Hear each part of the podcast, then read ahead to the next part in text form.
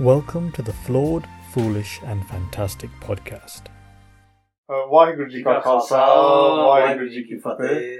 Um, we are here for an episode of a podcast known as Flawed, Foolish, and Fantastic. And today we have our guest, the esteemed Bhai Kamalroop Singh, who I've known for many, many years. And if it wasn't for Bhai Kamalroop Singh, I wouldn't be here today doing the work I'm doing. Uh, and I, I can go through that another time and I'll thank you again and again, and I'll do that through this. But flawed, foolish, and fantastic. I'm flawed.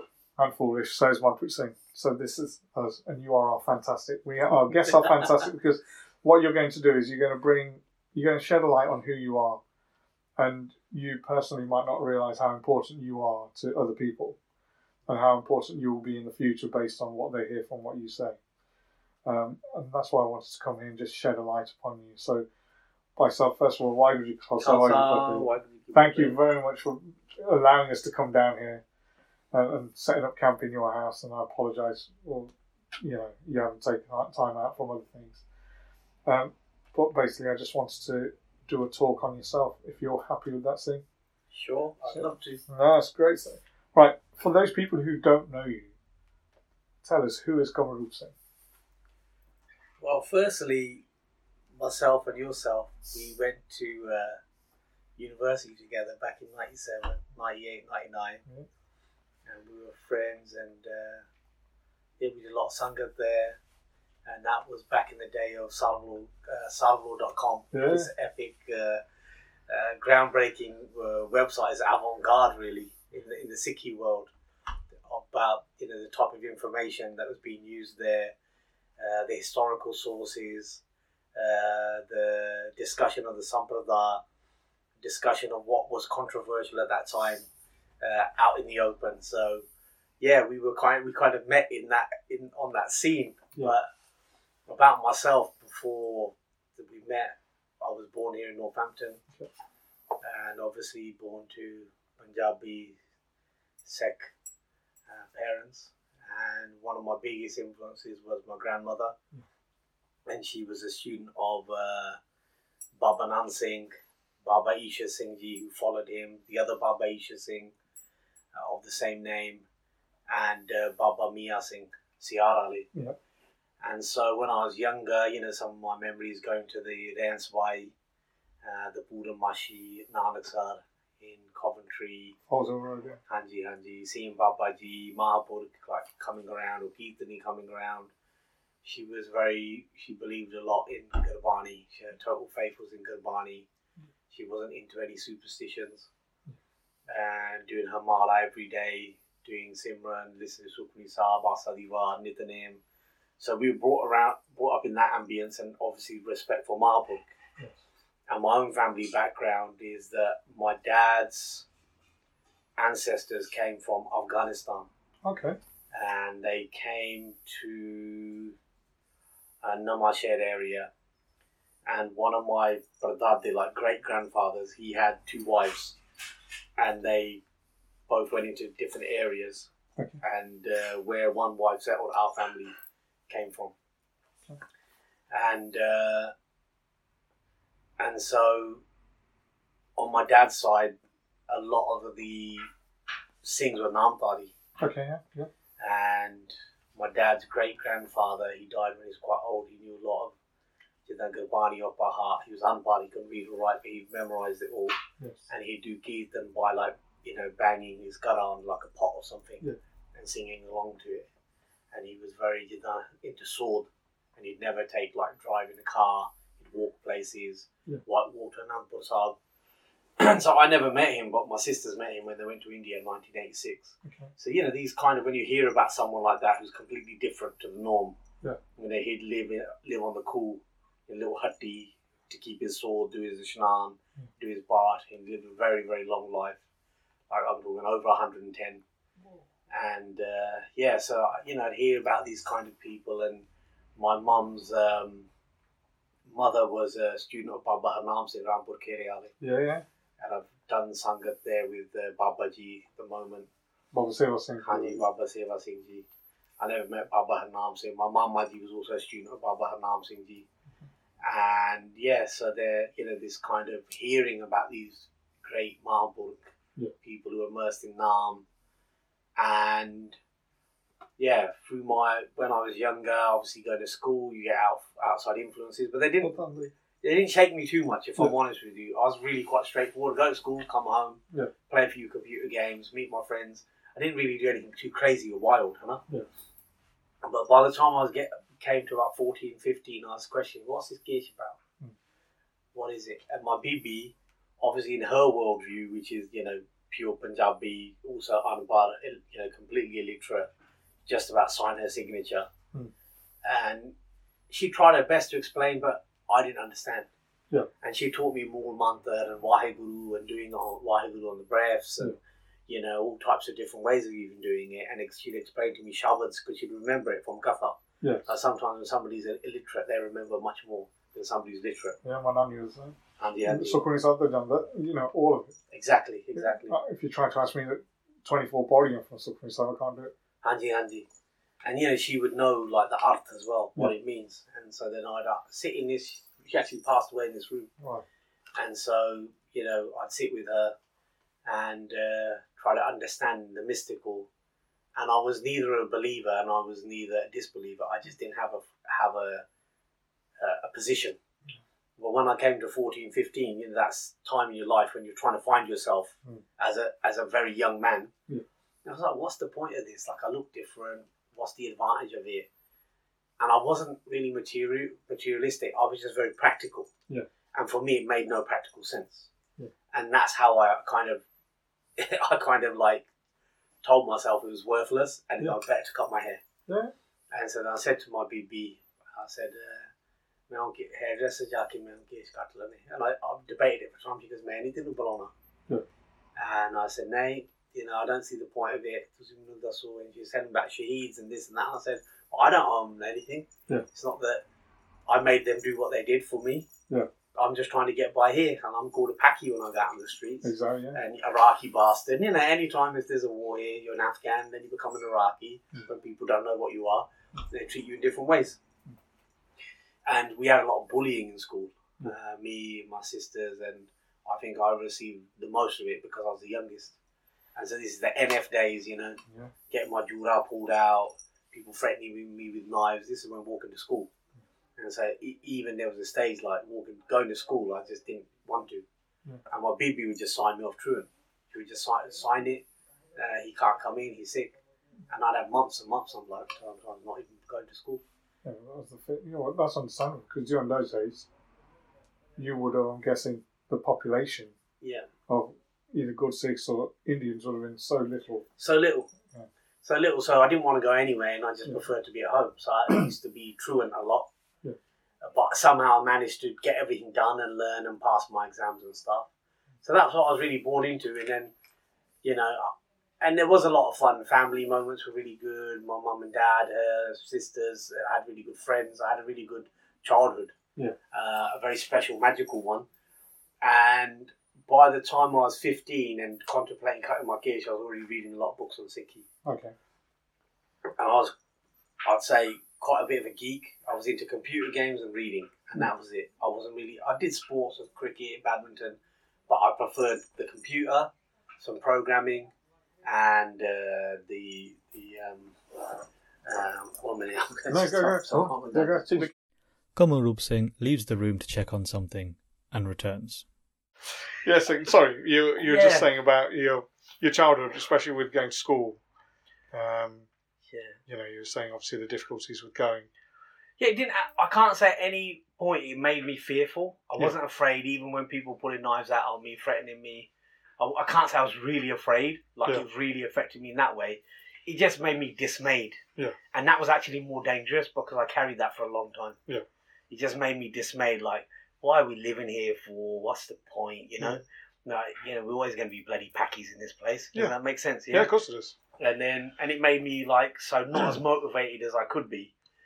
And you know, my mum taught me uh, Punjabi. She made a big effort. I wasn't really interested to be honest, and but she didn't force it. But but I pyar naal. Yeah. And I managed to learn Gurumukhi, Akkar, and everything, which I'm thankful to her. Otherwise, all of this work here, Yeah. none of it would have been possible. And so I used to mess around in Punjabi school. I wouldn't say I was like really stupid, but I was quite stupid.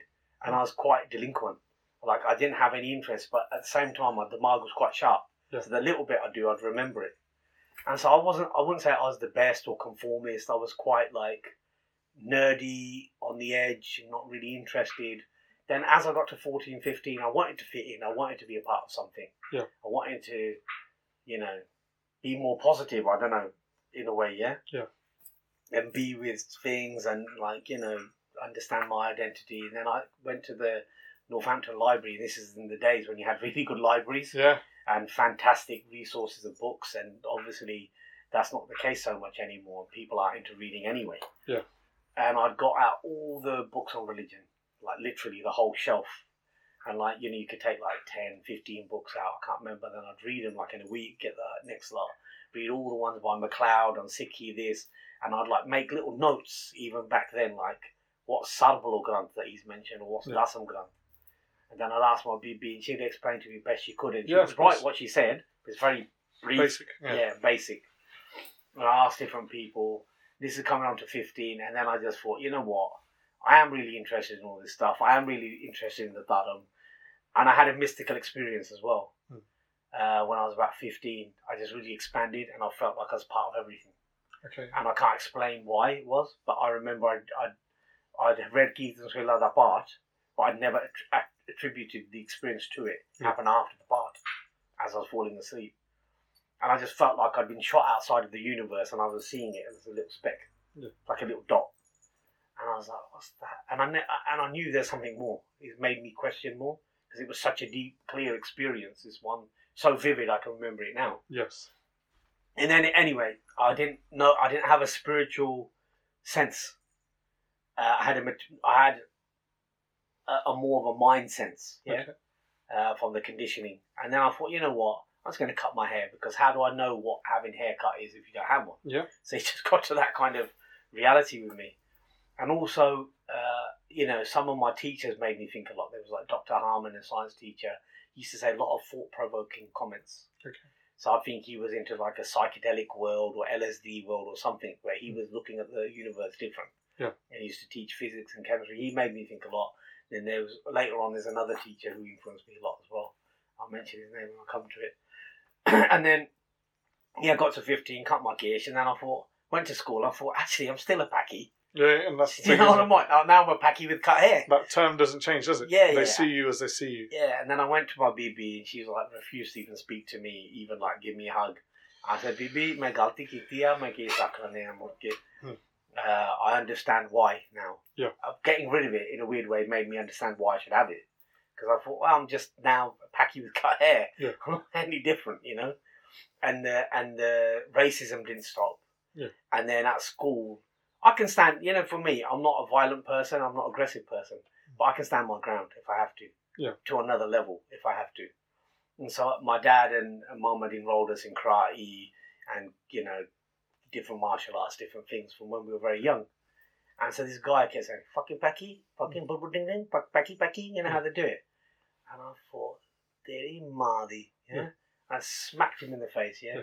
Sent him flying. And after that day, no one, no Gora in the school gets him in the question, yeah. Yeah. I became like a god. You know what I mean? Well, they knew they knew that they were going to get repercussions if they Yeah, said that. because he was the big, strong guy. Yeah. And I sent him flying, yeah? Yeah. And so then that was it. I mean, I was still a nerd, but I, I was a dangerous one. Yeah. So then they respect me and like, buy me sweets at lunch and buy me crisps and stuff like this. Just completely changed by beating this guy up, just punching him once. Yeah. And then I just thought, wow, you know what? It's very shallow, yeah? I Yeah. started to see it's very shallow. Then I thought, I'm still a packy. Hmm. And there was a Kala who got a lot of grief, and the Rastafarians came to help him. Yeah. So racism was a kind of big feature of what was happening, and then trying to get somewhere. Then my own identity uh, as a sec, having Gish. So these are the main things. I was, you know, the pull and push of these two worlds. Yeah. And then I got to sixteen. I went to Weston Favell Upper School, just just down the road, and there was Dr. Baines there, who's my sociology teacher. Again, very thought provoking, up and up under. Yeah. And he'd think very deep, and he'd use all the different sociological theories. And you know, when you juxtapose them, there's a lot of information you get. And I started looking at things in a different way. Start, and that really shifted my mindset a lot. And again, I did a lot of truancy. Yeah. I didn't bother so much, uh, but I'd still pass everything. I just about stay in school. Does that make sense? Yeah, I'd go Well, bare, a good point. yeah, bare, I'd go bare minimum. Yeah. And I'd get enough notes from mum and dad, you know. But I was kind of skiving a lot, and I'd just sit here, play a game, read a book, uh, watch TV, talk to my BB. Yeah. I was just just relaxed all the time, to be honest. Yeah. And then I didn't like this pressure of the of the school, the pressure on my head of exams and this, but somehow I managed to get through it. Yeah. And then, uh, as I got to about seventeen, and I wasn't really, you know, I was get, I think I was becoming more and more withdrawn, and more and more sad, but I didn't know. Okay. I didn't, didn't really know. I wouldn't say depressed, but sad, dispassionate. dispassionate, Yeah, yeah, dispassionate. and just You turn away from things, don't you? turning away from everything. And I was like really deep in this state. in- I'd say very deep silence, you know, for a long, long time. Yeah. And I just couldn't really be bothered with anything. Couldn't be bothered speaking to anyone too much. And then it started affecting my sleep. And then I started getting real breathing problems. I ended up in a hospital, nearly died. And at Oh. that at that point, then I had a NDE, Yeah. and that was so profound. The spiritual experience of, of really dying and coming back, Hmm. that made me look at life a lot differently. And I started to feel in a different reality. I felt more connected spiritually after that point. Yeah. It was like I couldn't really be unplugged totally. There was always something there, residue of that experience left. I can't say lurking in the back of my mind, but right in front of my eyes, if that makes sense. Yeah. And then I was like, I need to do something about this. Then I did a Ardas. I said, Maharaj, I hope I get some good sangat. Yeah. I hope I find some things. Take any things again, or nothing like that. And I hope I, I, I meet some good people. Then I ended up going to uni, and at uni, the first one of the first persons I met was Amritali Singh. Was that Yeah. Kingston? Yeah, Kingston. Kingston. And he was with uh, Nanak and Skam Siva Jatha, and he's, you know, Gurmukh Banda. I knew a lot about Gurbani, the Kirtan part. And I preferred, I mean, I still went out and drank and did the usual things Yeah, you do as students. I started to grow my gish. There's also uh, a Singh from the Kirtani Jatha. He was very, uh, very influential, very inspiring. Jagjit Singh still does Katha. Talks now inspired me a lot. And the other one was Sukhpal Singh. So they did inspire me a lot. And then, then there was Bhai Rajinder Singh, who's disappeared now. And he was uh, one of Nidar Singh's students. Okay. So this is back in 95, 96, yeah? You just So- started then. Yeah, so there's three different influences you can Yeah. see now. There's not just Sikhi, I'm getting lots of different types of Sikhi. And Ishkam, Seva Sikhi, so you can say more Seva Banti, more non political, Yeah. more kind of Bhagati orientated, Seva orientated. The kind of Ethan Jatha, which is very uh, uh, uh, anti ritual, reforming, uh, has uh, ideas of doing Kirtan, ideas of how Naam should be done. And then you had Nidar Singh teaching Rajinder Singh Shastra Vidya and his whole idea of Chatka Gatka to kill in one move, sings the warriors. We're not just, you know, saintly spiritual people, we have to have a physical Kashatri Maryada. Yeah. So these are the three things I was uh, influenced by. And then there was by Harjit Singh from Watford and his brother Yeah, yeah. Singh. And they were kind of uh, espousing the, the Taksal The boss stuff, yeah. Yeah, Boss, uh, Khalistan, 1984 stuff. And that was also very inspiring, you know, to think about Punjab and the homeland, what's going on there, the human rights and everything else. Says that there was a whole cooking pot there. Yeah. So I'd had this NDE, started growing my gears, tr- try to uh, not go out so much and try to do my part and Japji Sahib and be in good Sangat and, you know, live more of a pure life. That started in year one, year two, and I had ups and downs where I just couldn't maintain it, to be honest. Yeah. It was just like too much in one go. And then suddenly I kind of got my head around it more uh, while I was in Leicester. Yeah. So then in, in Kingston, we had a big problem with the with some people of Pakistani origin. Yeah. Uh, for the grooming things, and they were like chatting up Apaniya Kuriya. And me and my friends, we nearly went to jail, and two of us actually went to jail. And you'll know this from G. G got off, I got off, Sonny got off, and uh, two of our friends, Gerd and Sati, unfortunately, they went to jail. Yeah. So that was a big turning point. That also made me have to deal with the stress, look at things a different way. I saw the institutionalized uh, racism. Yeah. So in a way, it was a karma from the past following. Like, why am I even in this? That my involvement was very limited. I was involved in the whole story though. Yeah. But you know what I did, self defense is no offense. Yeah. And so you know that went on for a while, and you know the it was uh, it was an eye opener as in how the system works in, in England. Yeah, the judiciary system. Handy, handy. Yeah. And then, you know, to rip up my fingerprints there in front of the police officer, it was really satisfying. Yeah. so we got off, and then I, I, I transferred closer to home, Yeah. up Leicester Way, is where I met you. And then that's when Sarvalo came out. There was a lot of antagonism with the Jatha. And I started to get like threatening phone calls from them. I started realizing actually, you know, this kind of conflict is in it all people, So whether it's racism or it's in between groups. And I started looking at it more from a sociological uh, perspective, of like tribalism and peer groups Mm. and you know, um, kind of subcultures. I started looking at it, playing in my head in that way with it, and then I started to look at old Sikh manuscripts because you know Holy Bones Gurdwara yeah, had the we had the museum at the time, didn't we? and I knew Bhai Sar- Sarvjit Singh, Yeah. and he'd show me everything. So I'd love going there, Yeah. and you know, it was a stone throws away from the campus. Yeah. I'd go over there, have a langar party, look at the manuscripts, and he'd open it all up. Yeah. That made it made me have a big in- interest. Yeah. And then in '96,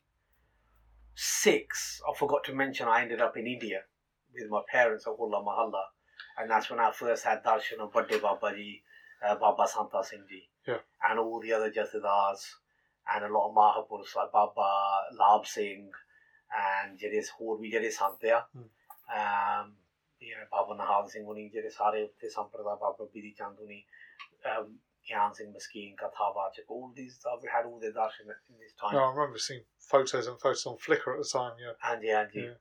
And so that was a real good darshan mila. And then it, when I saw Nahang Singh, I was like, I'm going to become like that. And it was just something from within me because I felt the the warrior thing, the saintliness, the kind Yeah. of discipline, and, and just you know the awesomeness of it all. I could. s- One of the first times I could see you going that way was at uni. Mm. At uni, we went to there was a San Samagram in Leicester. Good thing was You know, we're at uni, we wear t-shirts, whatever. We just walk around, and it's the first time I've seen you in a barn.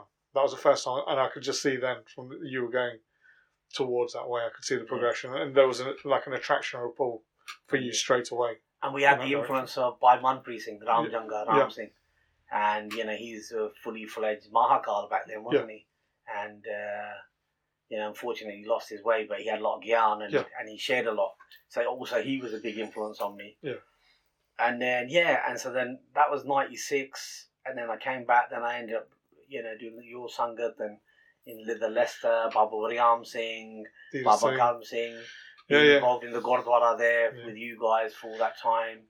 talks at Sikh Sai. I remember you- you doing that. I remember one of the best best stories you gave. You were just talking about. You know, you said you're walking along Leicester, and uh, you listened to Barney and said God is infinite, and you just. I remember your your metaphor, you were looking up at the, the BT building in Leicester and you, went, and you looked up at that and you went, it's massive. And you just went, holy shit. And you just realised, you're like, if God is infinite, this is massive as it is, this building. I just remember your analogy when we were sitting there and, mm. and you did that Sikh Soc talk, and I was like, that was a big thing for me when you when you did that. I remember you doing those in those days. Yeah, no, it was special times. Special times. Pre MPR बहुत Yeah. Michael Alvinder Singh was there as well. जिला Coventry there. Nahang Singh Yeah. yeah. and ਹੋਰ ਵੀ ਕਈ you know ਗੁਰਮੁਖ ਬਹੁਤ ਸੀਗੇ and it was a good time John Theodore Singh there ਵਾਲਾ Yeah, you introduced me to him. ਹਾਂਜੀ and there you know there was a, a, a, a cooking pot of a lot of different minds and a lot of different sochani which is really beautiful Yeah. and everyone got along pyar de naal it was good and then yes hardball.com came out and then yeah after coming back from india and then after that i kind of graduated Yeah. and i was in a no man's land like i didn't know i was offered a really good chemistry job in the united states with a big company Okay. and it was working on military grade plastics What were you studying at uni for? What were i did studying? chemistry with biomedical science Because obviously you and my cousin, really dropped out. yeah He was doing pharmacy at the time, wasn't he? I I remember I you did. lot were in the same building. That's right. That's right. And and so yeah, we were in the same building. the- I think it's called the Hawthorne, Hawthorne, yeah. Building. Yeah. And yeah, then I thought, okay, I could go for this job in the states, and it was really a good package. You get a car, you get a house, they pay it off for you, Hmm. you have a career, and I'd be working in R and D Okay, yeah. because I'd actually managed to work on some of the problems uh, in their lab and have some forward motion Okay. about some of the things that they were working on. Hmm. and take it in a good direction with some good like uh, experiments and strategies how to deal with the different things that they, they were looking at in plastics. Yeah. And it and it was we were also looking at how to use nylon six in, in implants in like you know for amputees bone replacement that type of thing because you know you can make it stronger than steel So this is prior to 3D printing and things exactly like exactly that. So this is what 3D printing is based exactly on. and I've really got into it I'd go Yeah. into the lab really get into it I thought Changaya you know because this could be for someone whose like arm is blown off or whatever they Mm. were looking like looking at it in that for that direction you know for soldiers who lose limbs Yeah, prosthetics. handy handy. And then obviously that has a wider application in society. Yeah. So I was looking at all that type of stuff and going, well, and then I just, Gina you Yeah. know, I could, just couldn't feel it. And by that time, my BB had passed away in 1999. I went to the boss camp, met Bhai Balgar Singh and others, Jagraj Singh as well. and yeah. Jagraj Singh. And then I didn't really know what to do. And what do you do when you don't know what to do? You go to India. yeah, yeah. It's the reset, isn't it? You know it's what I mean? reset, yeah. So I, so I ended up in India, uh, spent time with the Budha Dal, spent time at the different Taksabs, Tanna Dalio, Bob Early Singh as well. Anji, Baba Hari Singh Ji, and all the different Jade Mahapurukhs again, and it was then so Sanna, Hana. Yeah. And so I went with Bob Singh, Jira Bosta Siga, Yeah. and still around, uh, Bison Talk Singh Bosta, uh, Harjeet Singh from Southall, his brother Indy, Baldev Singh from Coventry, we all went out there. Yeah. And Baldev Singh got a bit closer to the Nahangs than we did. We spent time with the Free HO, Baba Lab Singh, other, other Santa Marburg. But he got a bit closer. We'd go in and out of everyone and Yeah. just be with everyone kind of thing. And then I stayed in India longer. So then I stayed with Baba Money seeing uh, Carl from Birmingham. Okay, yeah. And then I stayed with different Marlboro because obviously he spoke English. Yeah. I spent time with Baba, Jigji Singh Harkwal yeah. and different, and then Baba, um, uh, Prakash Singh Nirmala, uh, Kankalale. Yeah. and you know, the different, yeah, I guess he's Sadhu Santana. Hmm. I went, went all over in India basically, and Swami Shankar Das, okay. uh, I spent time with him and uh, ਉਹਦਾ ਨਾਂ ਹੁਣ ਮੈਨੂੰ ਭੁੱਲ ਗਿਆ but he used to be Sangalwala Kharas and Mahant Bring, um, oh, Anantanath. Anantanand Yeah. Kanji I spent time with him Yeah. doing his Sangat and then I just went a bit outside of the Nahang Sampradaya look at the other ones Seva Pantris Baba Yeah. Sajit Singh Baba Makhan Singh Yeah, yeah. Sato- So, Satawali, doesn't it? Sato Ali Kanji What was all it? of these Yeah. did sang- sangat of all of them, met all of them. Uh, Jawaddi Taksala, Baba Sucha Singh, and I got close to a lot of them, Hannah, and a lot of them wanted me to stay there with them, but I I couldn't. you stayed. That's where you met. Um, oh, who are the things that do the Kirtan 3HO? Um, Jagat Guru, Sada Yeah. Satsang, Yeah, you met them there. and then I met them. Because I remember you seeing your photos when you met them. Yeah, yeah. We lived together for Yeah. a while. I mean, they were really kind and let me live in their house, Yeah. which was just a few gullies away from Darbar Sahib. Okay. And then I would train with uh, Bhai Sarji Singh Laddi, who was a shagird of, who is a shagird of Bible B Singh Ji. Yeah. I used to go to Bible B Singh Ji for Kirtan lessons, and Professor Ravil Singh, he's a Manji Saab's head. Uh, yeah, yeah. Kirtan, yeah. And so I learned a bit of Kirtan from, from those Babajis. I met Sada Bhai Avtar Singh, Jere Kirtaniya, you know, from Yeah, the Dilio, Hansi Diliale, uh, his nephew, uh, and uh.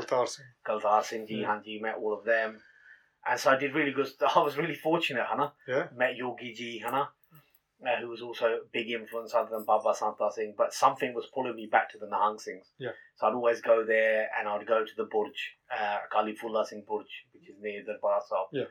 Then, then you you probably know Sodhi Singh from uh, from Kentways. Yeah, yeah. Nahang Yeah, Singh. yeah. huh?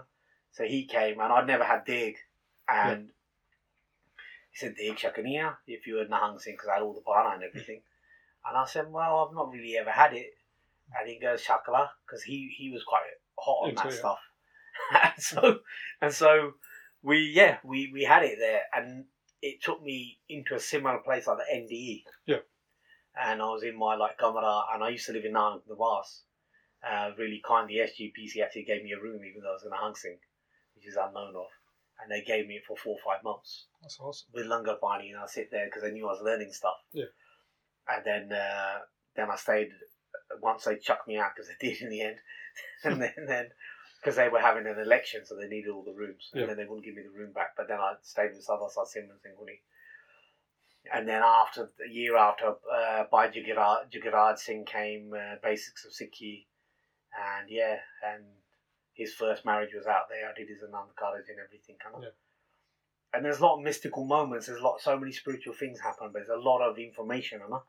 But I was always drawn to the what I saw as the straightforwardness of the Nahang Singhs. There was no pussyfooting around.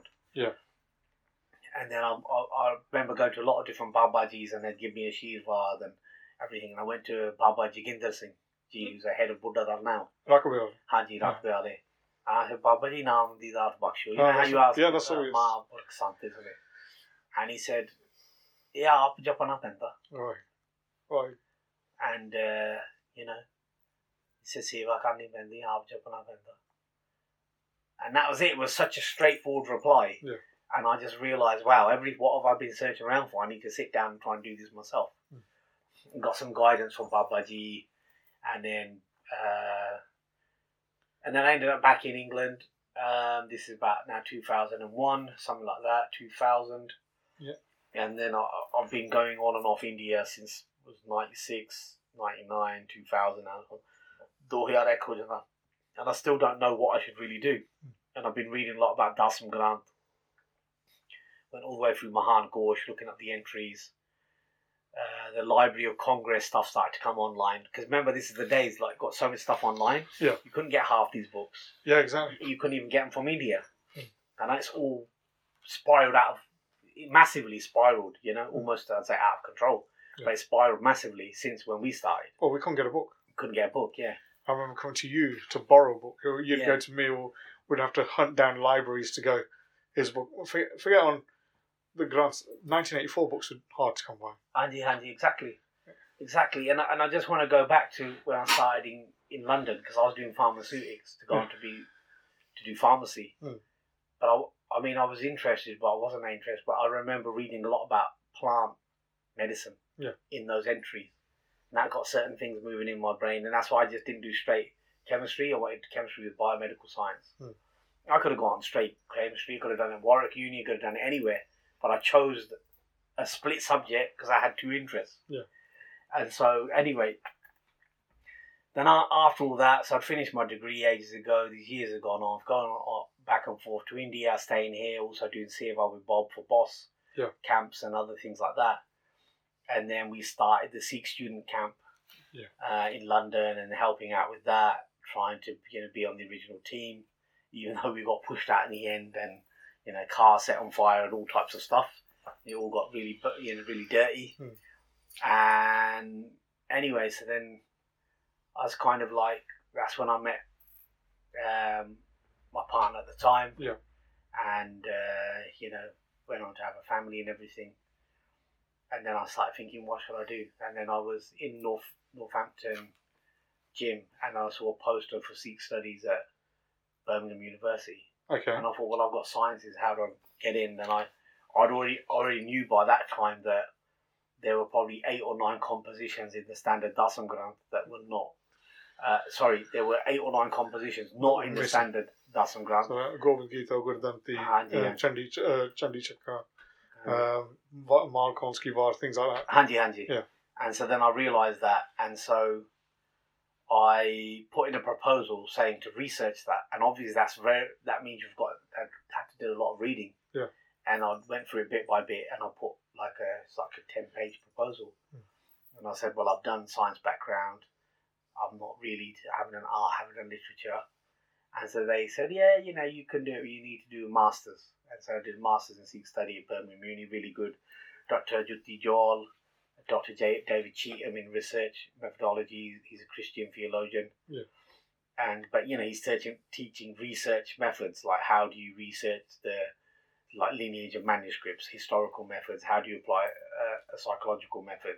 How do you self check while you write Yeah. something so it's authentic, it's unbiased as much as it possibly can be. But obviously all the stuff referencing all the rest of it. How do you put it together? Yeah. And so and then she was teaching obviously the Sikhi side, and then you know we met other people at the time like Baisal Singh now does Prajar, Yeah. uh, Bahadur Singh, who's converted to Shia Islam. Uh, John Deere Singh was a lot on the scene. You were a lot Yeah. on the scene. Gurinder Singh Mann from Leicester, who'd done an MA in Dasam so I contacted him. We became very close friends, still good friends now. Mm. And then, yeah, we started writing stuff. And then, so, There you go. You got a plethora of stuff to go through. Yes, fir- first thing we, we looked at was he discovered that McLeod had got the date of Prem Sumarag wrong, Yeah. which was a huge thing because I was, I hadn't published anything, but I knew there was a lot of mistakes in McLeod's work Yeah. from everything that I'd read, and and we're talking just I'm not talking like mistakes in opinion. That's his opinion. I'm not talking like that. I mean in terms of dating of manuscripts, of historical uh, references, of translations. There were lots of different glaring mistakes. That was and one was about Prem Sumarag Granth Yeah, and we kind of sensed that it was wrong. And Gurinder, all credit to him, he found Leyden's manuscript of a translation of Prem Sumarag Granth around 1800, which meant Prem Sumarag Granth could have not been written in the 19th century. Yeah, because he's Leyden's works. I thank, oh, thankfully, um, Grinson gave me a copy of the Bachittar Natak. and Yeah. That's one of the earliest translations of Bachittar Natak as well. Then we, then we published that, Yeah. and then that linked on into my own PhD, Yeah, which I just want to go a little bit into. which I'm trying to steal. You can, maybe one day. You can, you can It's have it. massive, man. Yeah, Maharaj Kirpa, it's all the himmat that the Guruji blesses us with, oh, Anna. Well, And then what that led on to, Yeah. what Gurinder and myself had discovered was that I realized that many of the dates of many manuscripts in Sikh history had been deliberately redated by the Singh Sabha and by scholars from the West. Yeah. And so I made like a brief list, but you know, Das Guru Katha, Prahlad Rahitnama, Chopa Singh Rahitnama, Prem Sumarag Granth, Sri Guru Sobha Granth, Guru Prahlad Pasha Sevi, Bhagat Ratanavali, also Guru Bhagat Mala, yeah, uh, Guru Ratan uh, Mal Sakhi, yeah, Guru Vilas Dasmi from Kaur Singh, Bansavali Nama, Mehma Prakash, Guru Kiyan Sakhiyan, Guru Vilas Pasha Dasmi, Sukha Sukha Singh, Singh, yeah. and uh, Sri Guru Panth Prakash by Ratan Singh Bhangu. Okay, And even if you look at Ratan Singh Bhangu, they date 18 around 1841. It can't be. it's too late. It's too late Yeah. because you've got Ochterlony, you've got Murray. It's Yeah. more going towards 1800 Yeah, again. of course, yeah. And so all of this stuff has been pushed along to make it look like it's historically incorrect. Yeah, because they look at it as these are secondary sources instead of primary sources. That's right. That's what they want. That's right. And so I started looking at that, and then, you know, I was I had a I had a work ethic, but I can't say I was the best. And so for me, doing Sikh studies at that time was I was thinking maybe being a lecturer or something, Hmm. which I went on to do in that time. I became a lecturer at SOAS in, in Punjabi, Yeah. and then you know working as an expert witness for the Crown Prosecution Services and Command 10 New Scotland Yard, GCHQ, that type of stuff I was involved in for a year or two. But then I left it, it was very stressful stuff. And but the thing that the reason I went into Sikh studies was looking at that, so I wanted to get my qualification quickly. Hmm. And so within the first year, I'd written most of that thesis actually. It was all pretty much done. Um, it just needed tidying up, and I presented it to my uh, my supervisor, and he said, "You know what? You'll get your PhD, Yeah. but I would never consider you a scholar Oh, no. because you don't know the languages, you know, fully. You could know them better. You could have done bigger translations of those Barneyard, like complete translations. Yeah. And you could have done this, and I and I really took what he said to heart. Yeah. And then I started looking more into the Persian, into the Sanskrit, into Braj Bhasha, Rupert Snell's, you know, Braj Bhasha reader, Hmm. you know, looking at that, talking to Bahadur, you know, his Vadwana Yeah, yeah, yeah. languages, and then going through this, and then that ended up in the next part, which was the translations. Yeah, this one first, I think. Questions and answers. Yeah, we did questions Yeah. and answers, but then I started writing this. It wasn't published though. No, I remember seeing it. I went to Yeah. Gurinder Singh Mann's house Yeah, yeah, on a weekend because that's when I spoke to him about Dr. Leyden stuff. Yeah. So he handed me the Bachittar Natak manuscript and he had your stuff on his computer. and he just said to me, he goes, This is all Gumrool stuff. I'm trying to put it into my stuff. We're trying to put a book together. yeah, I remember that's the first time I saw the Sukhmana Sahansa, uh, the Sukhmana, uh, the Sahansa novel. Hanji, Hanji. And so then this, I mean, you know, it's a good portion of this book with him, and all credit to him. He does a very, he did a very good commentary uh, on it, and and we put it together like like he you know narrated there, and so that's a good chunk of the book. Hmm. And so then that was extra. I didn't want to include that in my appendix in in, In my thesis. in my thesis. It would just be too much. Yeah. And and there's no point having an appendix when you're not referring to it. Yes. And so that's why I put it as a separate work. Then I finished the doctorate, and in between, we wrote a basic book, questions and answers. Yeah. That was, And you know, it's an important book for somebody who doesn't know It's- about Dasam Granth. it's it's what really kicked off because at the time you had the the big Sikh missionary movement to push against Dasam Granth. Andy, Andy, You had um, Professor Darshan Singh, people like that, really proponents trying to push against the Sri Dasam Granth. So Andy, that came out at the right time. Andy, Andy. And you know, this is my own like copy. It's got you can see loads of pen where we've made typos because this is our first book that we wrote. Yeah.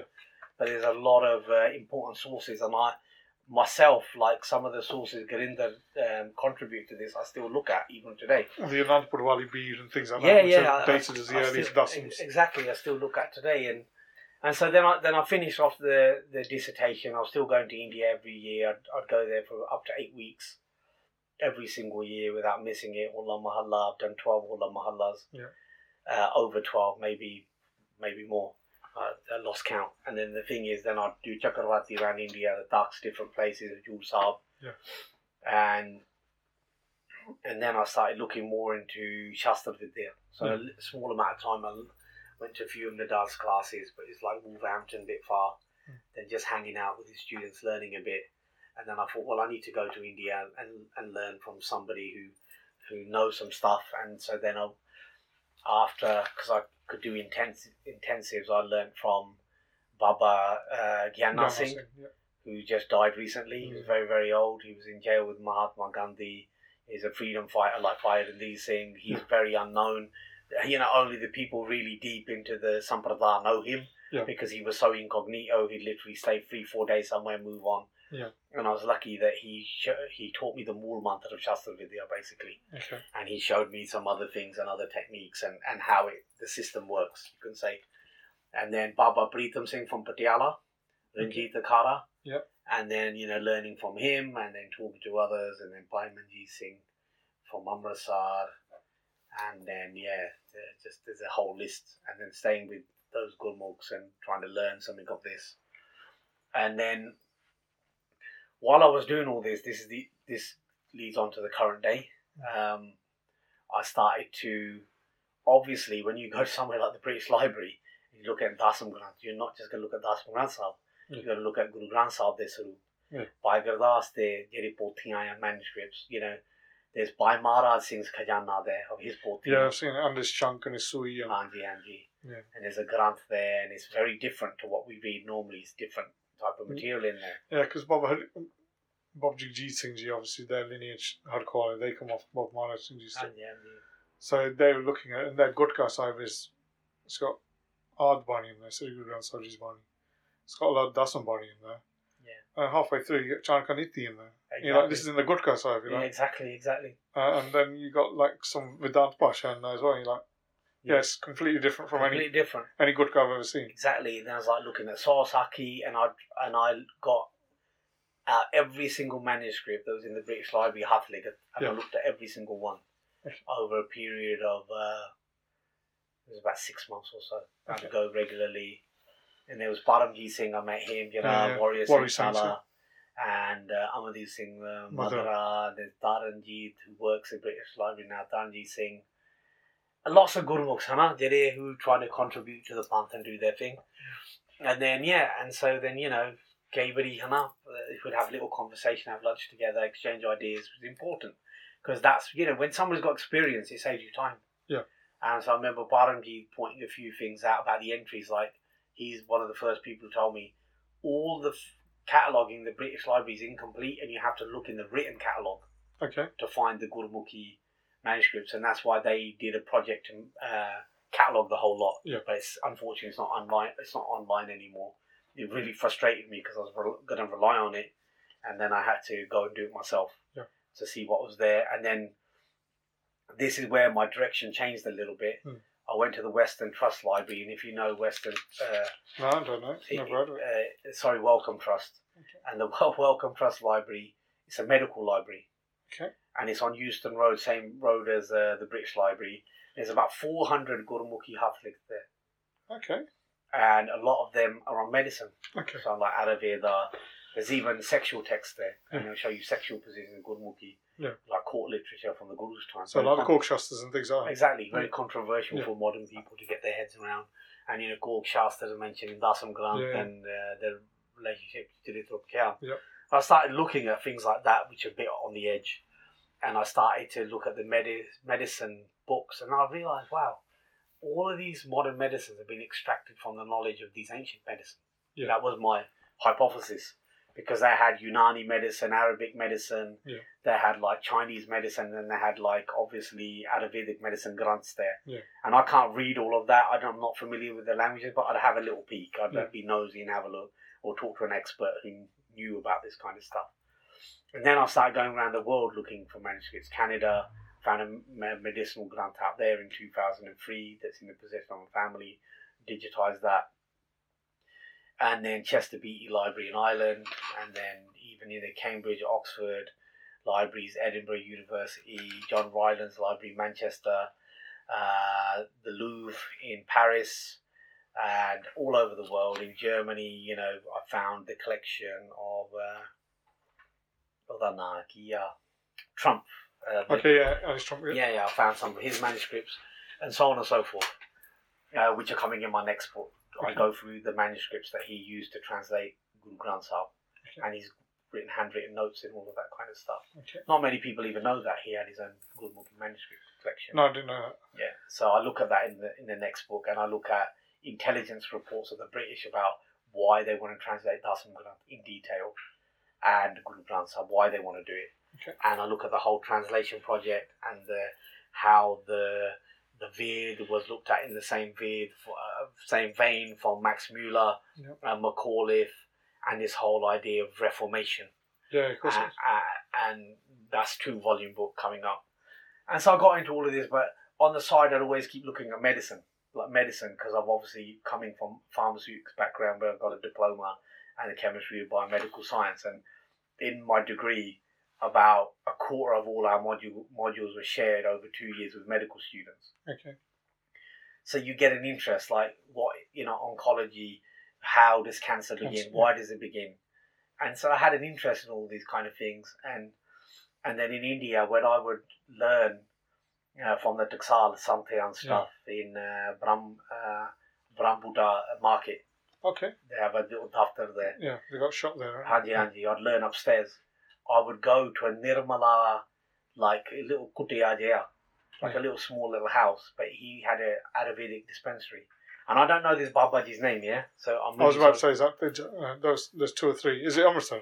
He's in Amritsar. Okay. He's just near nearby there. It's like Yeah. one gully. I don't know that Babaji's name, but I would sit with him every day, like for a month, yeah? That free dispensary. Uh, no, it wasn't free. It wasn't free. It was paid. But he was a Nirmala Sadhu. Know.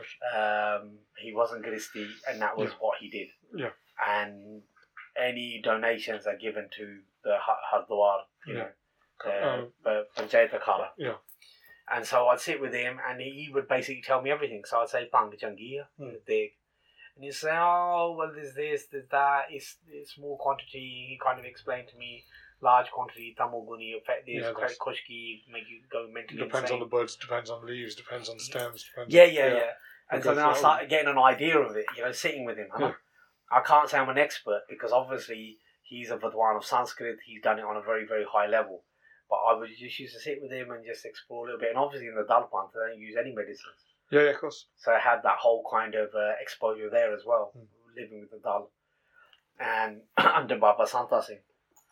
And also, you know, documenting Baba Babaji, interviewing interviewing him, his work, trying to get any old books, trying to get these um, photos of the Nahang Singh Sandesh and everything else and all that's been published.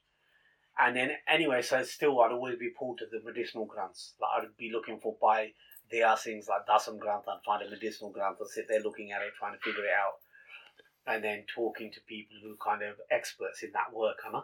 Yeah. And then Gale he about going on about nearly 20 years ago, I say about one big salta hone hone yeah. Hmm.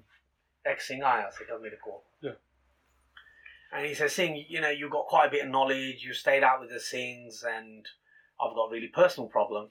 Yeah. and I don't really see myself as much of a counselor or psychologist anything like that obviously I've I've read a lot of that literature Hmm. and used it in some of my methods in my work but I can't say I'm like qualified to do any of that kind of stuff Yeah. and I said Galaki yeah you know just you know Sadaran like you could do your docs up with me he goes up. He goes. Uh, I have to go and have the snip to Yeah, be yeah. circumcised. And I said, really? I said, tell him no. because goes, no, no, I've got really bad infection down below, a fungal infection, which for a man is very unusual. Yeah. You have to be very depleted physically. And so, as it turned out, he had night terrors, he had eczema, asthma, depression, uh, and he had this fungal disorder. So his body was letting him down. Wasn't it? Yeah, yeah, he had a lot, lot of stuff going on. And he said to me, You must know something. You must know somebody who can do something because I'm literally shitting myself thinking about having the snip. Yeah. Do I have to really have it? And I said, Babe, you know, if the doctor's saying to you, mate, what, you know, Hmm. you know, that's a bit being cut off, you might lose all of it. Yeah, you know, I, I just put it into perspective. you know what I mean? Yeah, I try to put it into perspective for him.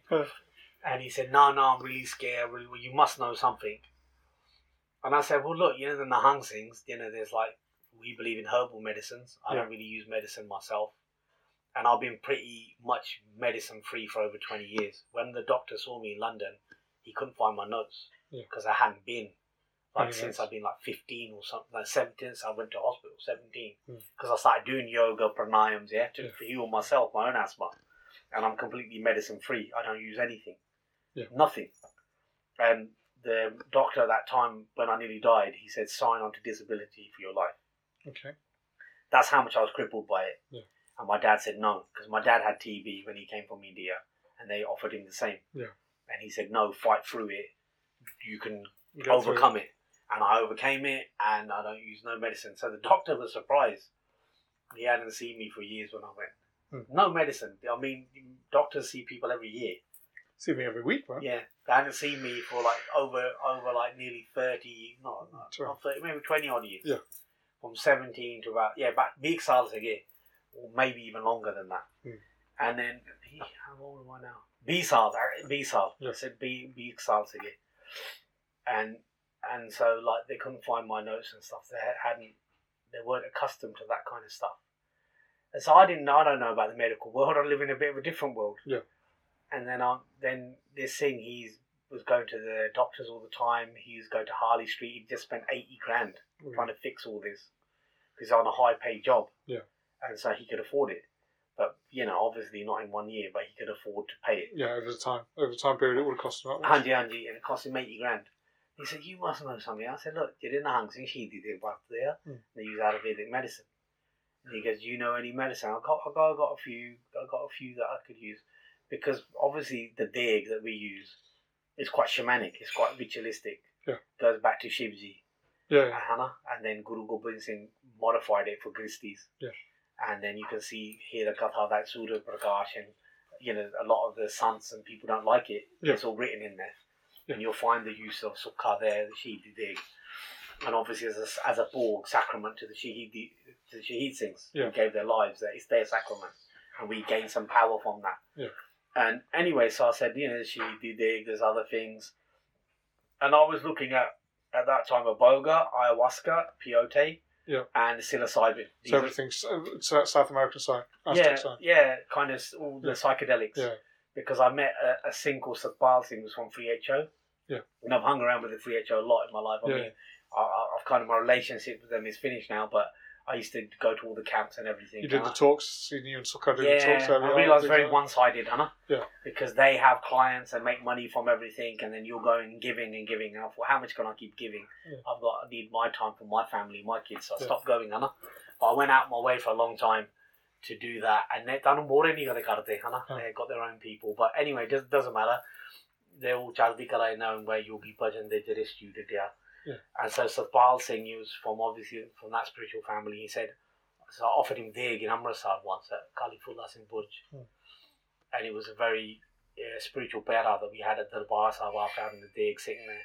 He goes, "Oh, do you know about ayahuasca? Do you know about this? Do you know about that?" It's a long time ago now. This this is before anyone even knew about ayahuasca here. And so then I ended up in Spain taking ayahuasca and Yeah. looking at all these things, and I started seeing their healing potential because that's kind of what my work was based on. Even though I was going into prosthetics and nylon six, my work was essentially about uh, medicine. Yeah. And and health.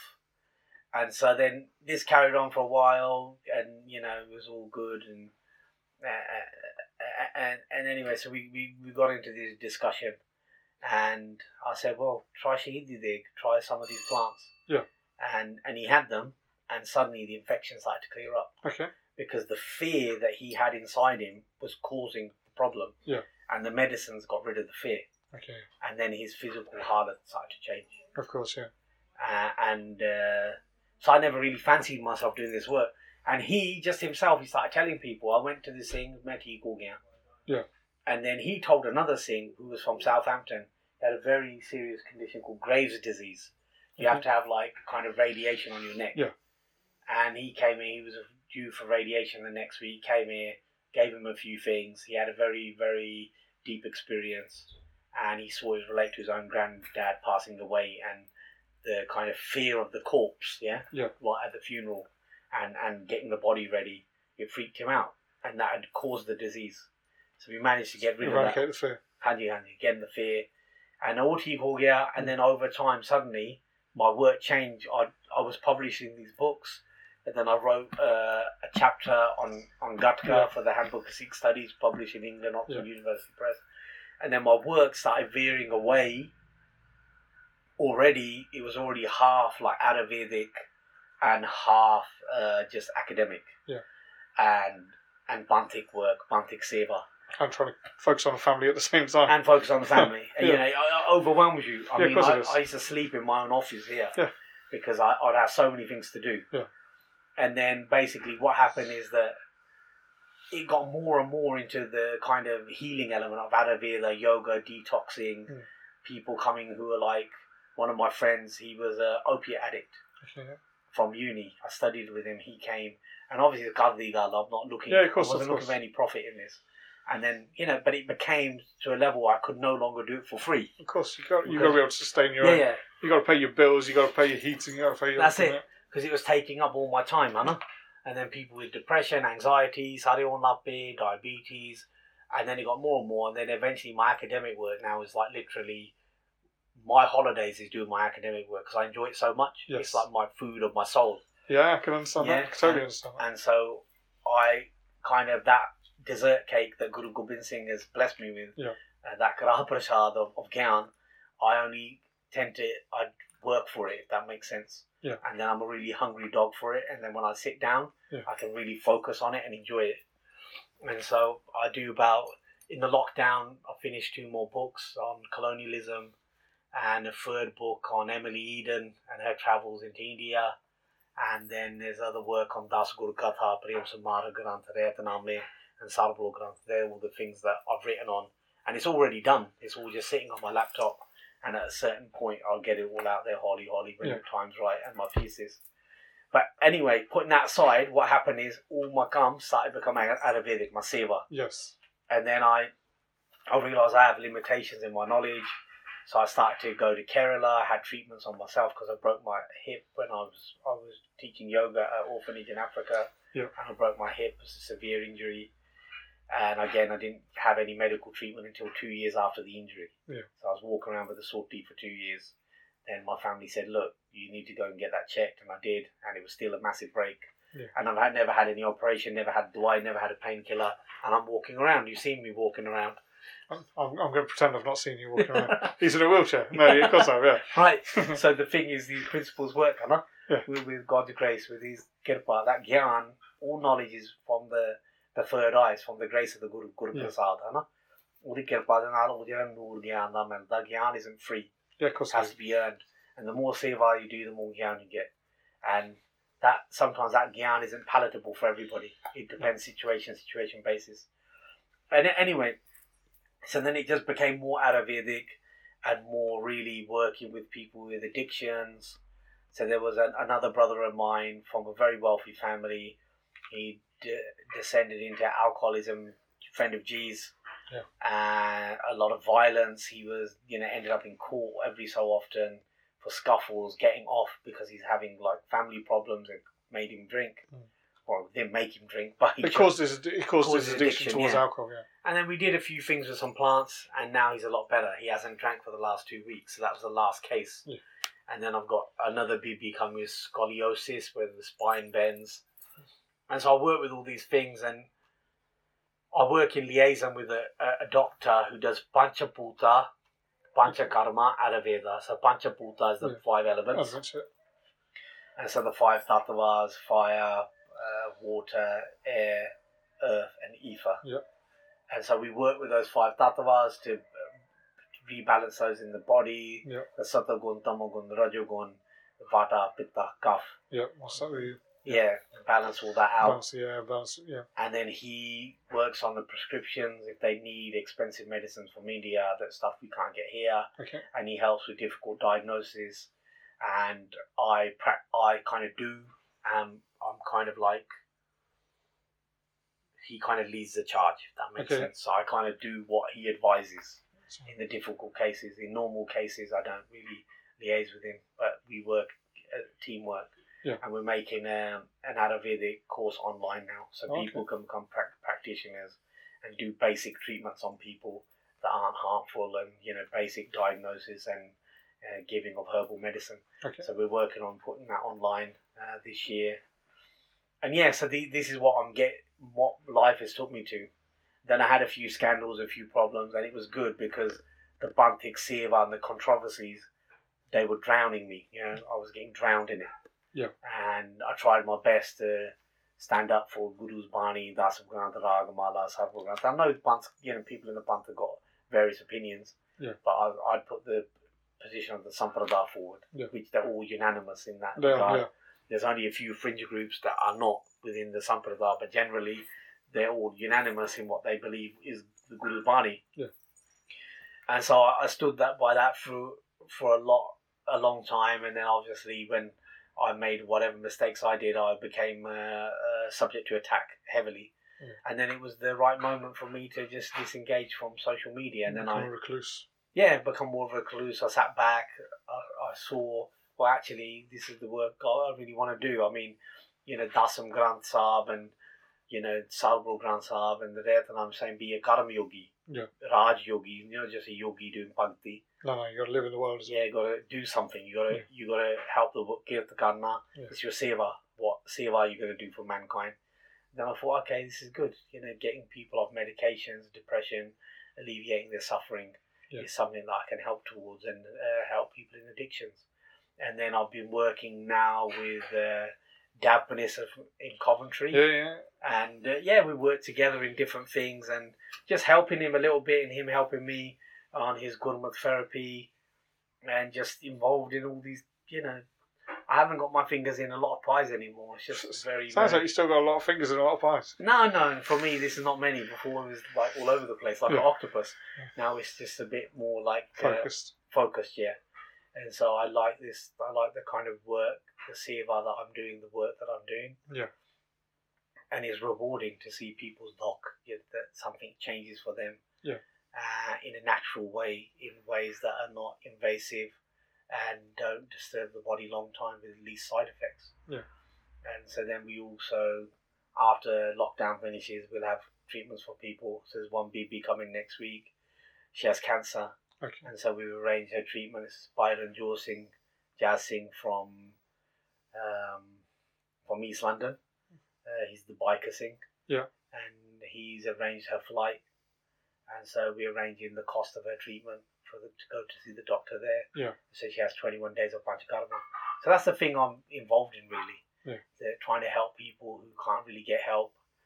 And then a few of my clients who have come who are very well off. I've had billionaire, billionaires here, millionaires, Mm. singers, actresses, actors, West End stars, prostitutes, murderers, Yeah. paedophiles. I've had everyone you can imagine come from every different walk of life. And so a Well, lot of the wealthier ones now, they're sponsoring the people who can't pay. Okay, that's good. So next week's alcoholic coming from Scotland. He's got post-traumatic stress disorder, and he couldn't even pay for his train down. It's hundred pounds down from Scotland to Northampton, and the sponsor paid for that, paid for his treatment. That's good. And so that that's how I'm doing things now, and that's my life and uh, my kids and family. And that's it, really, since I've other than that, You- to say. You, you say that I'm going. to I'm going to pick apart some of those bits now. you say you say all that. Um, you, with regards to you, you've you've brushed over it really quickly, but um, you know your studies, everything that you've done with the Sampradas, and I'll just touch on a, on a bit of that. Um, and the other thing is obviously you've talked about your Ayu- Ayurvedic work, and I know you've said the basis of that is based on your education and what you're doing in biomedical sciences. Um, with regards to your yoga, though, how did you get into that? Yoga was Because you, you were doing that initially for quite a long time. I remember seeing a picture of you in the in the Maldives, and then you were in like Lithuania, and then you were somewhere else, and then you're like, well, I, I, I find it hard enough to get to Northampton, let alone get abroad. Yeah, yeah. You know, but you were everywhere doing that at one point. Yeah, I mean, yoga for me, my Puaji, after I nearly died of asthma when I was 17, Yeah. she gave me a book, which I still have. I've forgotten the name of the book. But it was one of the first kind of books back in the, in the 90s that advocated yoga for health issues. Okay. And it talks about pranayam, different types of breathing, Yeah. relaxation. That book really helped me. And that made me realize I was breathing wrong. Mm. And that was causing the asthma. And the obviously breathing wrong was because I had a complete disillusionment. Yeah. Does that make sense? It was causing that. And so I know the psychosomatic effect of these feelings and how they build up and the damage they can cause. And they're subtle. Yeah. You just think it's nothing, but it's building up in the back and building up in it until it eats you up until you face it. Yeah. And so yoga I was interested in at uni. I mean, my friends would laugh at me because I'd tell them some yogic principles and yogic things. Yeah. And then Shiv Charan Singh came to our Yeah, university. Yeah. Leicester, yeah. Yeah, and he came in '95 in London as well. Yeah. And so he was a big influence. He inspired me a lot. Like I thought, wow, you know, this guy is a real meditator. Yeah. And he really understands the mind. So he he he influenced me very far to kind of research this more. And I met him in India a few times, and I'd always bump into him. Not so much now because I'm off the 3HO scene. Mm. You know, he's very wise, and so then I ended up in obviously kung fu with uh, Baba, Master Hari Singh, uh, yeah. Master Hari Singh, very yogic as well. I remember that trying to do a horse dance and you taking the piss out of us every week. Yeah, I yeah, can remember doing that. yeah, Yeah. yeah. And you know the qigong stuff he was doing, the chi Yeah. stuff, Yeah. tai chi stuff. And so yeah, that was all really interesting, and that took me in the same direction basically. Yeah. And then I ended up with uh, being in uh, Hardwar, and the Nirmale, to be honest, don't really do a lot of yoga, No, they don't. and so I had to go and see like the Well, Hindu- Dasis do. Dasi types, Yeah. and there were some, I call them sings with because they're like Dasis, but they're sings. Yeah. With Swami Shankar Das, who did yoga, who Yeah. from Lamashare as well, from same area as me. We did yo- did yoga with them. There was actually one employee of the SGPC, and I don't know if you know, but you know, um, this, uh, Sant Harnam Singh Pucho Mandiale, Ah, uh, that yeah, Tagga, didn't yeah, they? The yogi Tagga, and they're dead. Yeah, Yeah. like Nasangalwadi. Yeah, yeah. This uh, uh, SGPC employee had that as well, Okay. and he'd do a lot of yoga and stuff, Yeah. and he really knew it well, and so he'd learned from the Dasis, and so I used to sit with him when I went when I told him when I lived lived there for four months. So I'd sit with him, Kenta here, Kenta there, learning from him, then going into various akhare, and there was a Swami Raghu Vedanath Okay. in Delhi, and then he showed a little bit about how it's related to martial arts. Okay. Yeah, Not too much, but a little bit, huh? Very similar to the Sanjam Kriya, which Nidar Singh talks about. Not like that, but more ha- about how yoga, like some yoga movements, are like martial arts Yeah. and can be applied ma- like with a sword or So- with a stick or something. So you're talking like how Zen Buddhists talk about it. Exactly. Because they, they, they do their movements, which are martial arts, but they do it for exactly. eternal harmony uh, in the same way yoga is done. Exactly. So he was showing a bit like asan like that, and Yeah. some of the there's a asan tripadar asan where you you go forward on your hand on one leg, Okay. and he was saying, well, this is you know when you reach for your sword, Yeah. This could be the same thing where you going forwards, you're training those muscles. So he was looking at you know like the Yuna Kara's military anyway, Yeah, yeah. and so he was linking that it has got militant root to it as well, just like the Hungs. And and so then that got me interested in that, and then obviously the mostly was with the Free HO, and then also Swami Ramdev. Um, Okay. you know, we, who's obviously internationally famous now. But when I went to him, there's a, like not even a hundred people there. Yeah. And then I went through and learned as much as I can. Free HO camps, traveling around. You always pick up something. So I'm not there teaching. I'm also watching and I'm learning. And then then I pick up picked up stuff. Yeah. And then that became really my career uh, after the police for Yeah, for a good good few years just teaching yoga, traveling around to resorts, and it was uh, it's actually more tiring and less glamorous than it looks. It looks proper glamorous, huh? It's Yeah. awesome. Yeah, yeah, it looks really glamorous, but it's not. And then I saw you having to lift somebody on your back, and I was like, man, my back hurts watching you do that, let alone you doing it. yeah, yeah. Because like you, you know, the thing is, when you're there, and you know, okay, I've got to teach now in the morning. I've got to teach in the afternoon. Yeah. I've got to see a private client because you because the people who stay in these places they want to see you individually. Yeah. And so you're busy all day. Then you've got meetings. Mm. So then literally, you know, sunbathing and stuff. It's like you got an hour here, hour there, just chill out, or you go for a swim, you go in the ocean. You don't get so much time when you're working. Because Okay. you're being paid to be there, you? Exactly. Yeah, you're not paid to go on holiday for it. Exactly, and then resting up, Hannah. Yeah. And then yeah, so I did that, but I'm not gonna do so much of that now. I'm kind of based here in Northampton. I'm gonna try and like if I travel once a month maximum, and yeah, just focus on really the the Ayurvedic work and Ayurvedic seva really. So with regard, I'm very ignorant to yoga because I've never practiced it, watched it. But is it different schools of yoga that you were learning, and you you applied a blend to it, or did you stick to a certain specific? Because, like I said, I am ignorant. To, I don't know what types there is. We know obviously from the uh, from the Shastras, got Yoga Shastra, which is by Patanjali, and Ramdev teaches basically from that. But I don't know really what the three HO teach. I don't know what obviously uh, Swami Raghunath or uh, uh, Swami Shankar, you know, what they were teaching. Did you apply a blend of their teachings, or did you stick to a specific school? Really good question. I'd say it has. I'd say it's a blend, Hmm. but based on classical yoga. Okay, So I go more towards classical yoga like Swami Ramdev. Yeah. Then more of a syncretic version like Yogi Bhajan. Yeah. Um, yeah, using the traditional limbs, you know. yeah, Dharna, Pratyahara, all, all Yeah. these, you know, But- dhyan, you know, building these things up. And I have set sequences and ways of doing that, which I've learned from various Babajis, Swamis, and the rest, of how we achieve mental stillness, mental calmness. Yeah. So we can absorb Nambani. Because Bhai Mani Singh in, in Gusikanga Bhagavamala, yeah, the Sangat go there and they say, Your Mahabhut, we read as much Bani as you do. Yeah. And you're shining like a golden light and Well, we've got nothing in Yeah. us. What's the difference? And he says, Well, you know the Saki of Maharaj spitting out, saying to people, spit out the bung. Yeah. Rather than swallowing it, because you're spitting it out. They said, "Well, right, we get that. We know, already know that. They're Yeah. being quite cocky. we know to that him. analogy. Yeah, They're being quite cocky to him. They're like, We know, already know that. But then how are you keeping it in and we can't keep it in? Yeah. And he goes, You have to focus the breath. You have to do hat. You know, Yeah. hat karna penda. yeah, You have to do that. You have to have that determination. You have to have the mental concentration. And he actually advocates in Guru Sikhanga Bhagagamala that they do yoga, okay, that they do some breathing exercise, they do some yoga. Because you have to do yoga, and then you can connect with the Shabad. And what we forget is that Guru Nanak came when the Gorakhnath's cult was at its peak. yeah. Of course it was. Yeah, because all discussions are with Gorak. Exactly.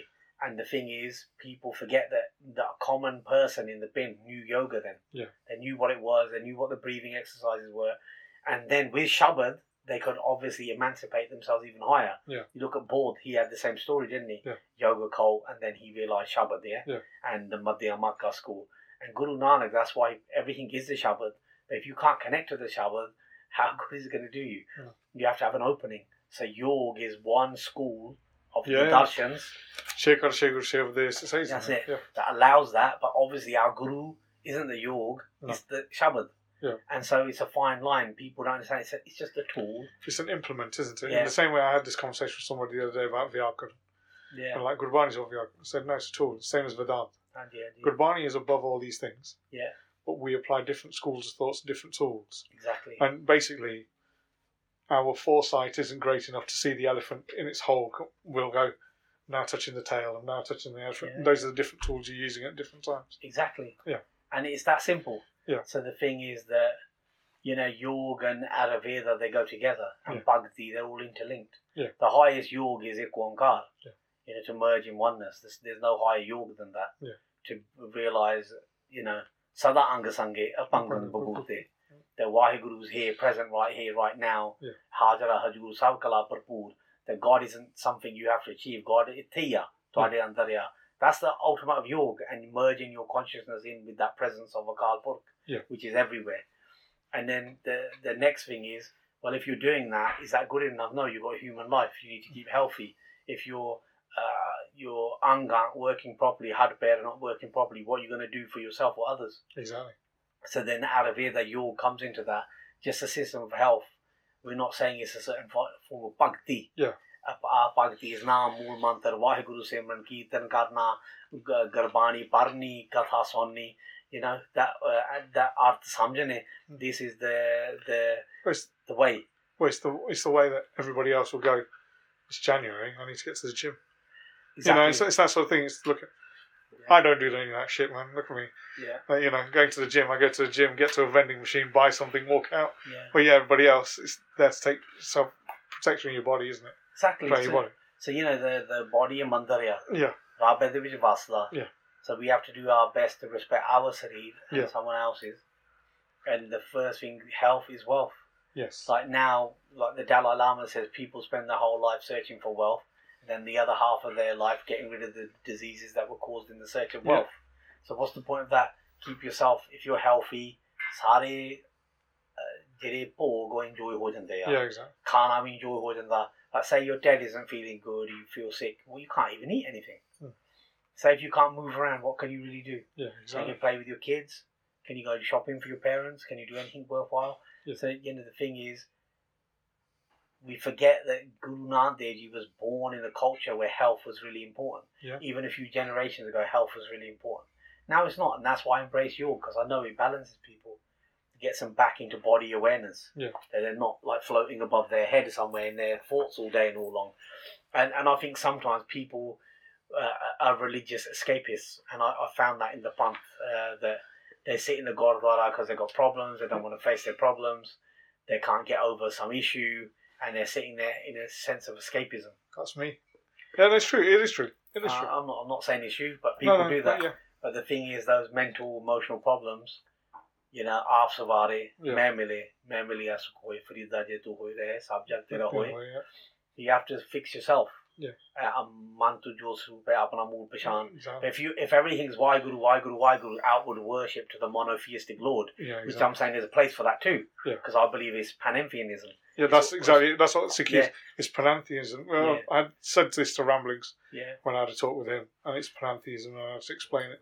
But it isn't. It's not pandeism. It's not yeah anything like that. Exactly. Is, yeah.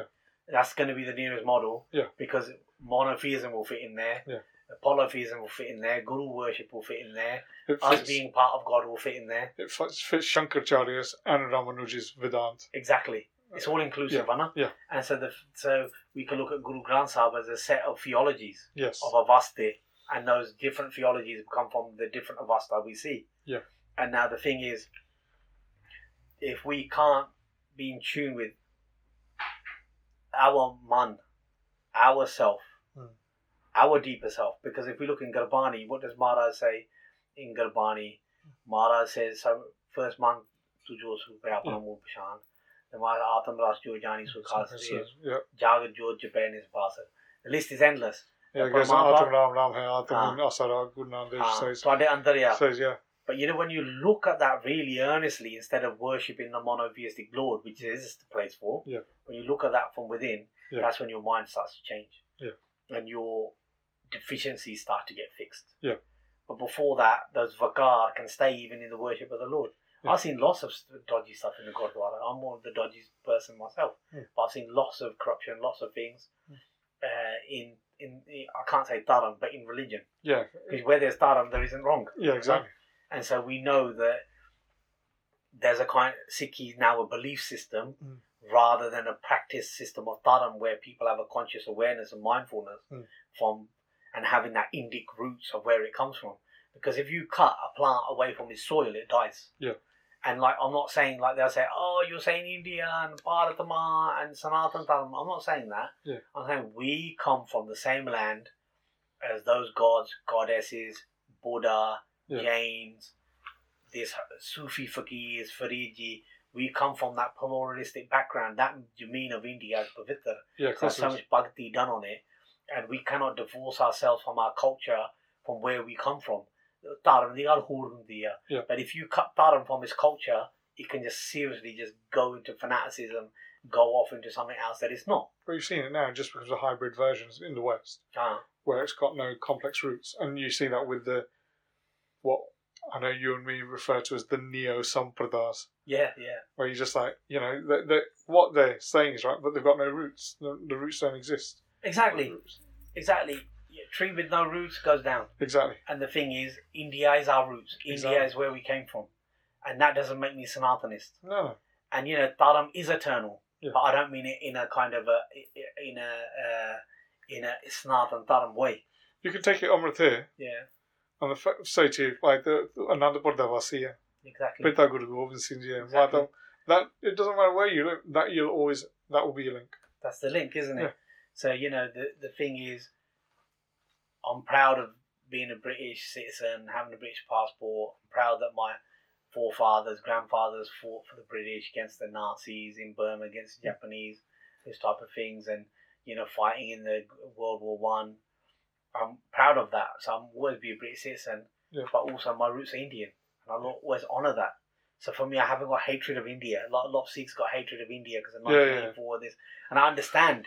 Yeah. I understand the angst, the pain. I went through that, but a part of the healing is we need to love our Punjab. Yeah. We need to love where we come from, and we need to stop throwing the baby out with the bathwater. Yeah, of course. We need I to realise if we're so anti this and anti that, well, that's what all the sons say. They said, "Hey, yeah, if a fly falls into the milk, you just don't throw all the milk away. Take the fly out.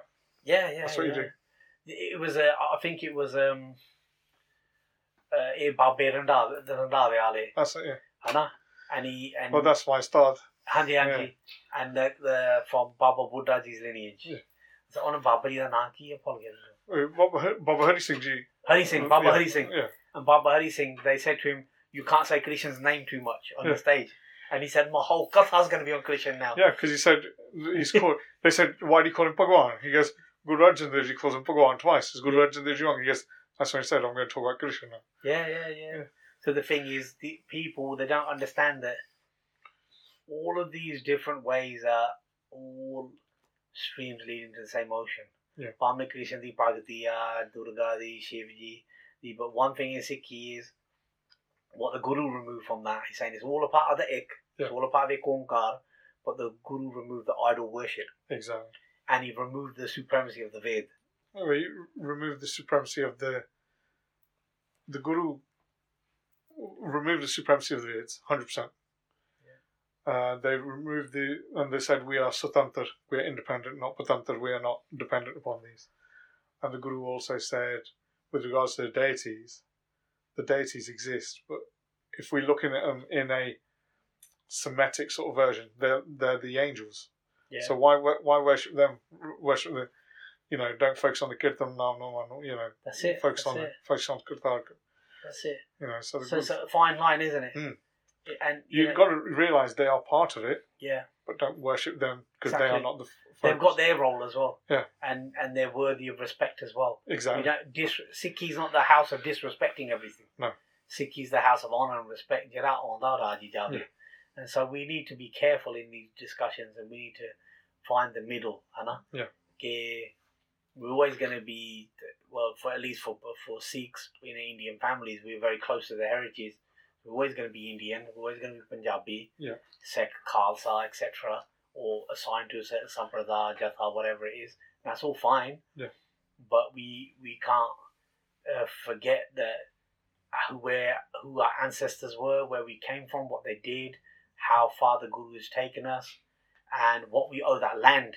Yeah. You know, what we owe that land of Punjab, uh, and the wider land, I would say, and you know, Maharaja Ranjit Singh didn't have this antagonism with with the the, the rest of India and and you know like uh, uh, Shivaji, the Marathas and others. He was he had good relations with everyone. So if that was the king of Punjab, why are we why are we in such conflict? And I, I understand that the Indian government have instigated a lot of this themselves yeah. to create the separation, yeah, between people, the communal politics, which they always do. But do we need to fall for that? Because no. look at Guru Nanak. Bhai Balla was a Hindu and Bhai Mardana was a Muslim. Yeah. Let's go back to the simple stuff, you know. They didn't the, need to convert them. They didn't bring them into another Exactly. Path. I mean, he go um, uh, Babaji Guru Nanak goes with uh, Bhai Mardana to Hajj, and yeah. in the Janam Sakhi says you need to go to Hajj, mate, because you're a Muslim. Yeah. And he tells him that you're my friend, you need to go. That's what it says in the Janam. Says you need to experience the truth and realize what is really there. Hanji. Yeah. And then, and then, and then the thing is, so we need to keep our doors open, our minds open, and hearts open. And my binti to people listening to this who live in the West, who from Sikhi background or whatever spiritual background is, do your bhakti, do your naam, but focus on what influence, what good good you're going to do, what seva you're going to do. Yeah. Because the world is increasingly selfish. Yeah. And Sikhi has always been about giving and langar, pani, and seva. Mm. And let's think what we can do for the wider communities yeah. and for the world at large in our own little ways, whether it's just planting a tree, whether it's just tiny, tiny little things, whether it's a beautiful post on Instagram, whether it's just something with shanti and peace. Mm. And we need to embrace that. Like, it's important for these times, especially like what the world's gone through in COVID now. Yeah. And I know a lot happening, but there's so many deaths that happen in our community through mm. COVID. Um, but we need to like uh, think of the wider masses. Yeah. Like we've never been an insular, so we've never been like a, a ghetto We've never had this idea of segregation. No, because Maharaj says Nanak Nam Chardi Ka Tere Pane. Sarbat Da Pane. Yeah. And we, we the, even, even yeah. je ਸਾਡੇ ਨਾਲ haram we ਕਰਦੇ you know the bad tours or whatever Maharaj doesn't even exclude them sarbat da pane. yeah so we need to keep that at the forefront mm. okay how we how we going to be positive influences on the society that we yeah. live in uh, and how can we make the world a better place while we're all individually here. It's not a Jathedar job. It's not the SGPC's job. It's not the job of any Shaname Karuri Jathedar Mahant or anyone from any Sampradaya. It's the individual's job as a Sikh yeah. to be in that Nam, do that Kamai, and be good to the wider society. Yeah. And until we don't all individually embrace that, we're going to be in the same uh, internal politics. No, I can understand. Does that make sense? Yeah, it does. We're going to implode, you know? We, we, obviously, we don't want to explode either, but we need to grow. Yeah. But we don't need to get burdened by our own issues, like about Dasam Granth or about this issue, about we, that issue. Well, we said this the other week. I was yeah. having a talk with uh, Ampra, and I was saying we should focus on the 95% that we all have in common. Yeah. So, yeah, we, we're going to have 5% that's not common. Preach that to those people who uh, have got the same mindset to you yeah. Don't start a fight with our own and cause issues of your own. That's yeah, it. yeah. Thing you said about your yoga and keeping your mind still. Mm. Is that similar to mindfulness? What they practice within Buddhism? Well, uh, I can't. Because that's focusing on the breath, isn't it? In in Asta Bakar Gita, you know, yeah, Asta yeah, Bakar yeah. was the guru of Raja Janak. Yeah, yeah, Raja yeah, Janak yeah. is praising Patande Savaye, Yeah. Bhai Bhai Gurdas, Gurmukh Maya Vichadasi. Yeah. And so Raja Janak had that Raj Yog Padavi, Yep. uh, you know, mentioning a lot of the Puratan texts and the Sanskritic texts, Purani texts. So Nana Prakash as well. Hanji, As well, yeah. And on Asta Bakar, he says that all enlightenment is is the complete absorption into awareness. Okay. And so when we look at awareness, we you know we say Sat Chitananda, that Yeah. all the from awareness come these three things, yeah?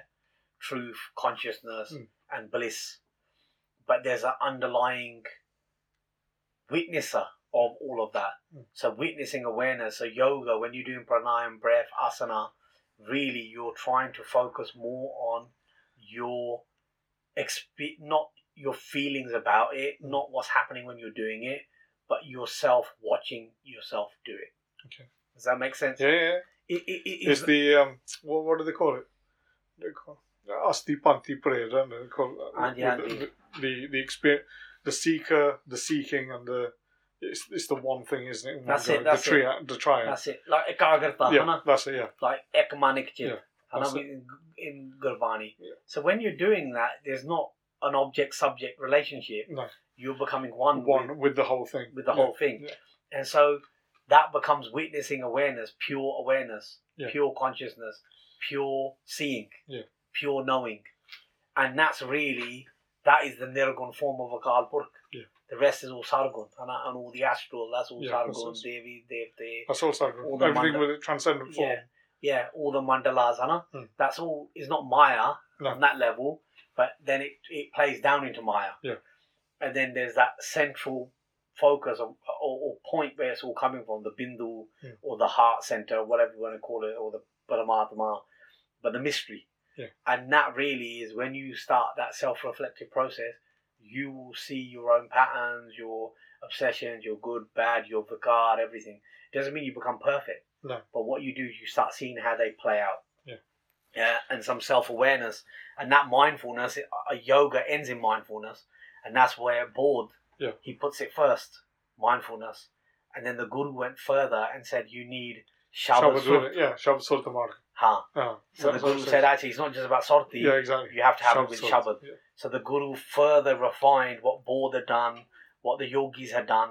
What people think is, oh, the Guru criticizes it, so he just writes it off. No. The Guru doesn't The, write it off. the Guru explains you use the Shabad Yeah.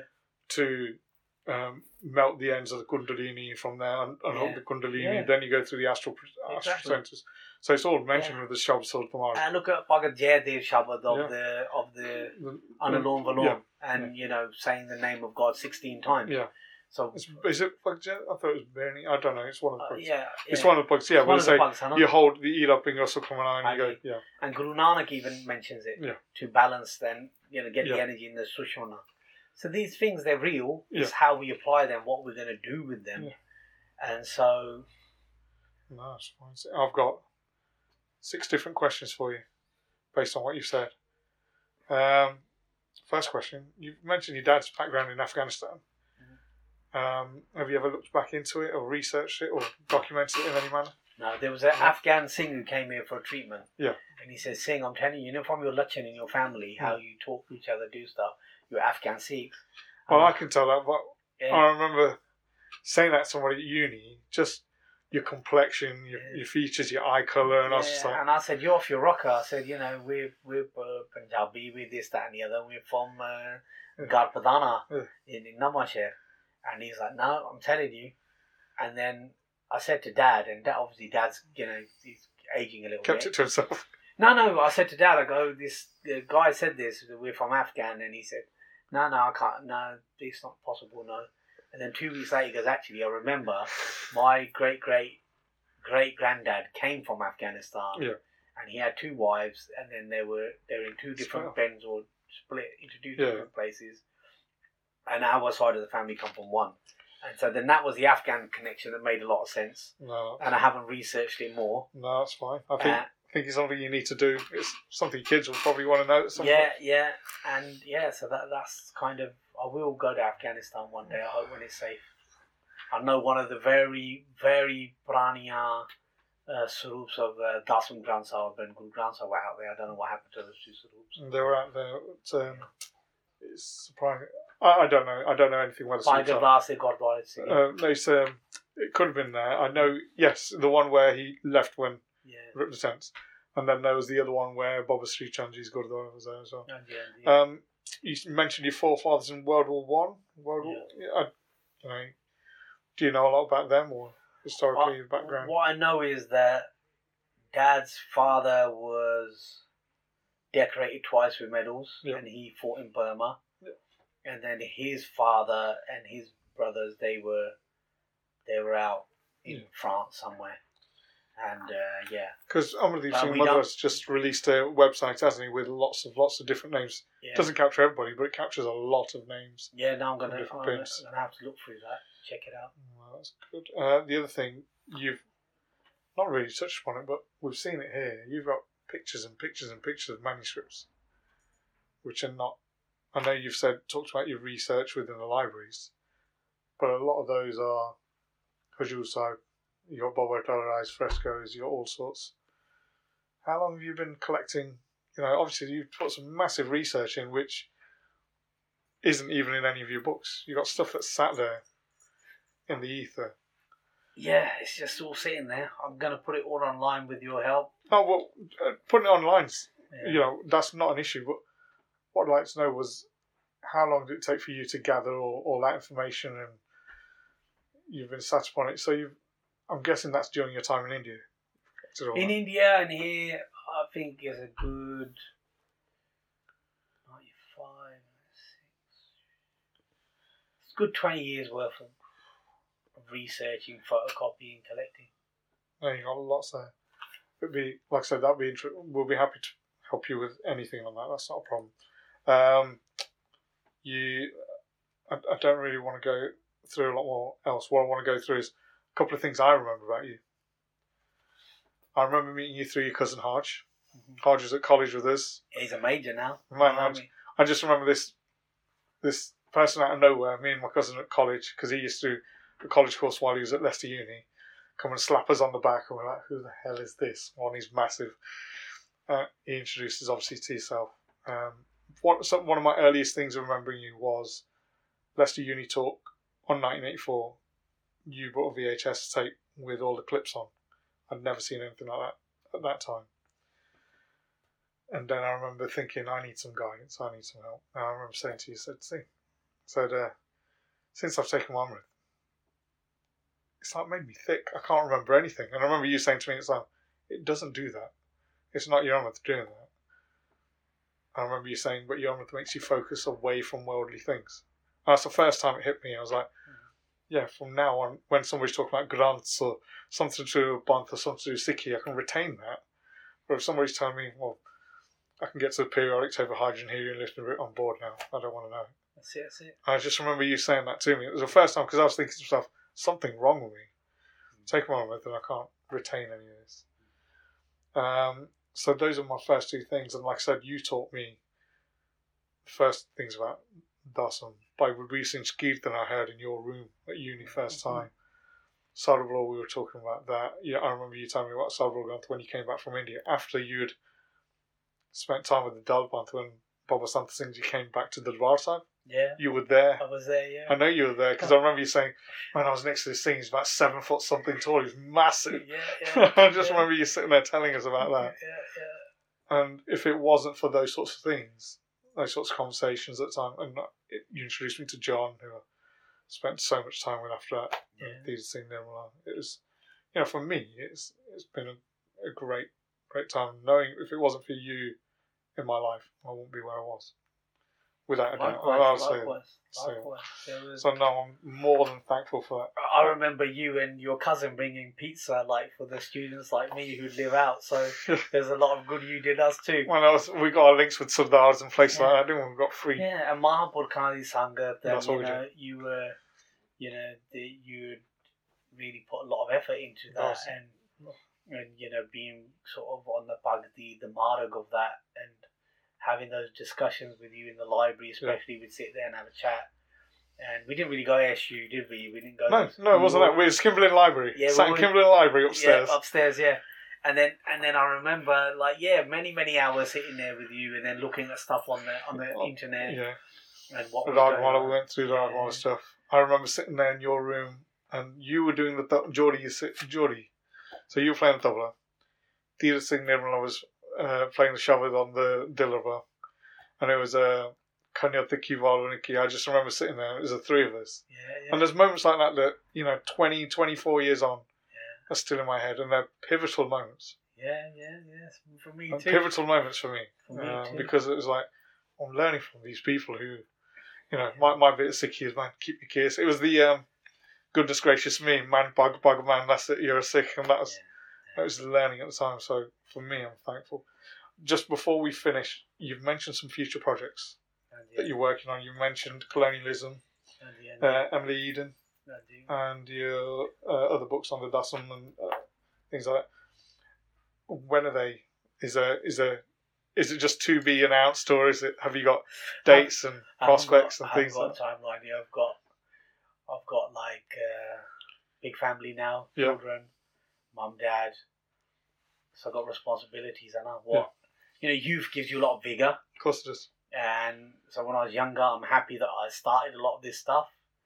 But you know, as you get to my age, middle age, it gets a bit harder to be. It's not that I'd love to do it, Yeah. but just the Other priorities. the responsibilities and priorities, I know. Yeah. But I think you know, I think this year maybe a couple of things will be published. Can you give us a synopsis on each one? I know just you know a couple of par- couple Okay, of yeah, no, if you can. no problem. So the the book on colonialism Yeah. is looking at essentially the incremental reform the the British did. Yeah. And how they achieved that, how they did it through intelligence gathering, Yeah. what kind of things they did, why they wanted to do it. Yeah. Looking at things like seditious literature, like no one has looked at the Dasam Granth in that way. Yeah. Even I didn't. But the thing is, if you look at it, they they knew it was too pivotal in the month. Yeah. But for them, it was seditious literature, so they couldn't call it that Yeah. because it would be like blasphemy. Mm. So they had to kind of sideline it in other ways. Yeah.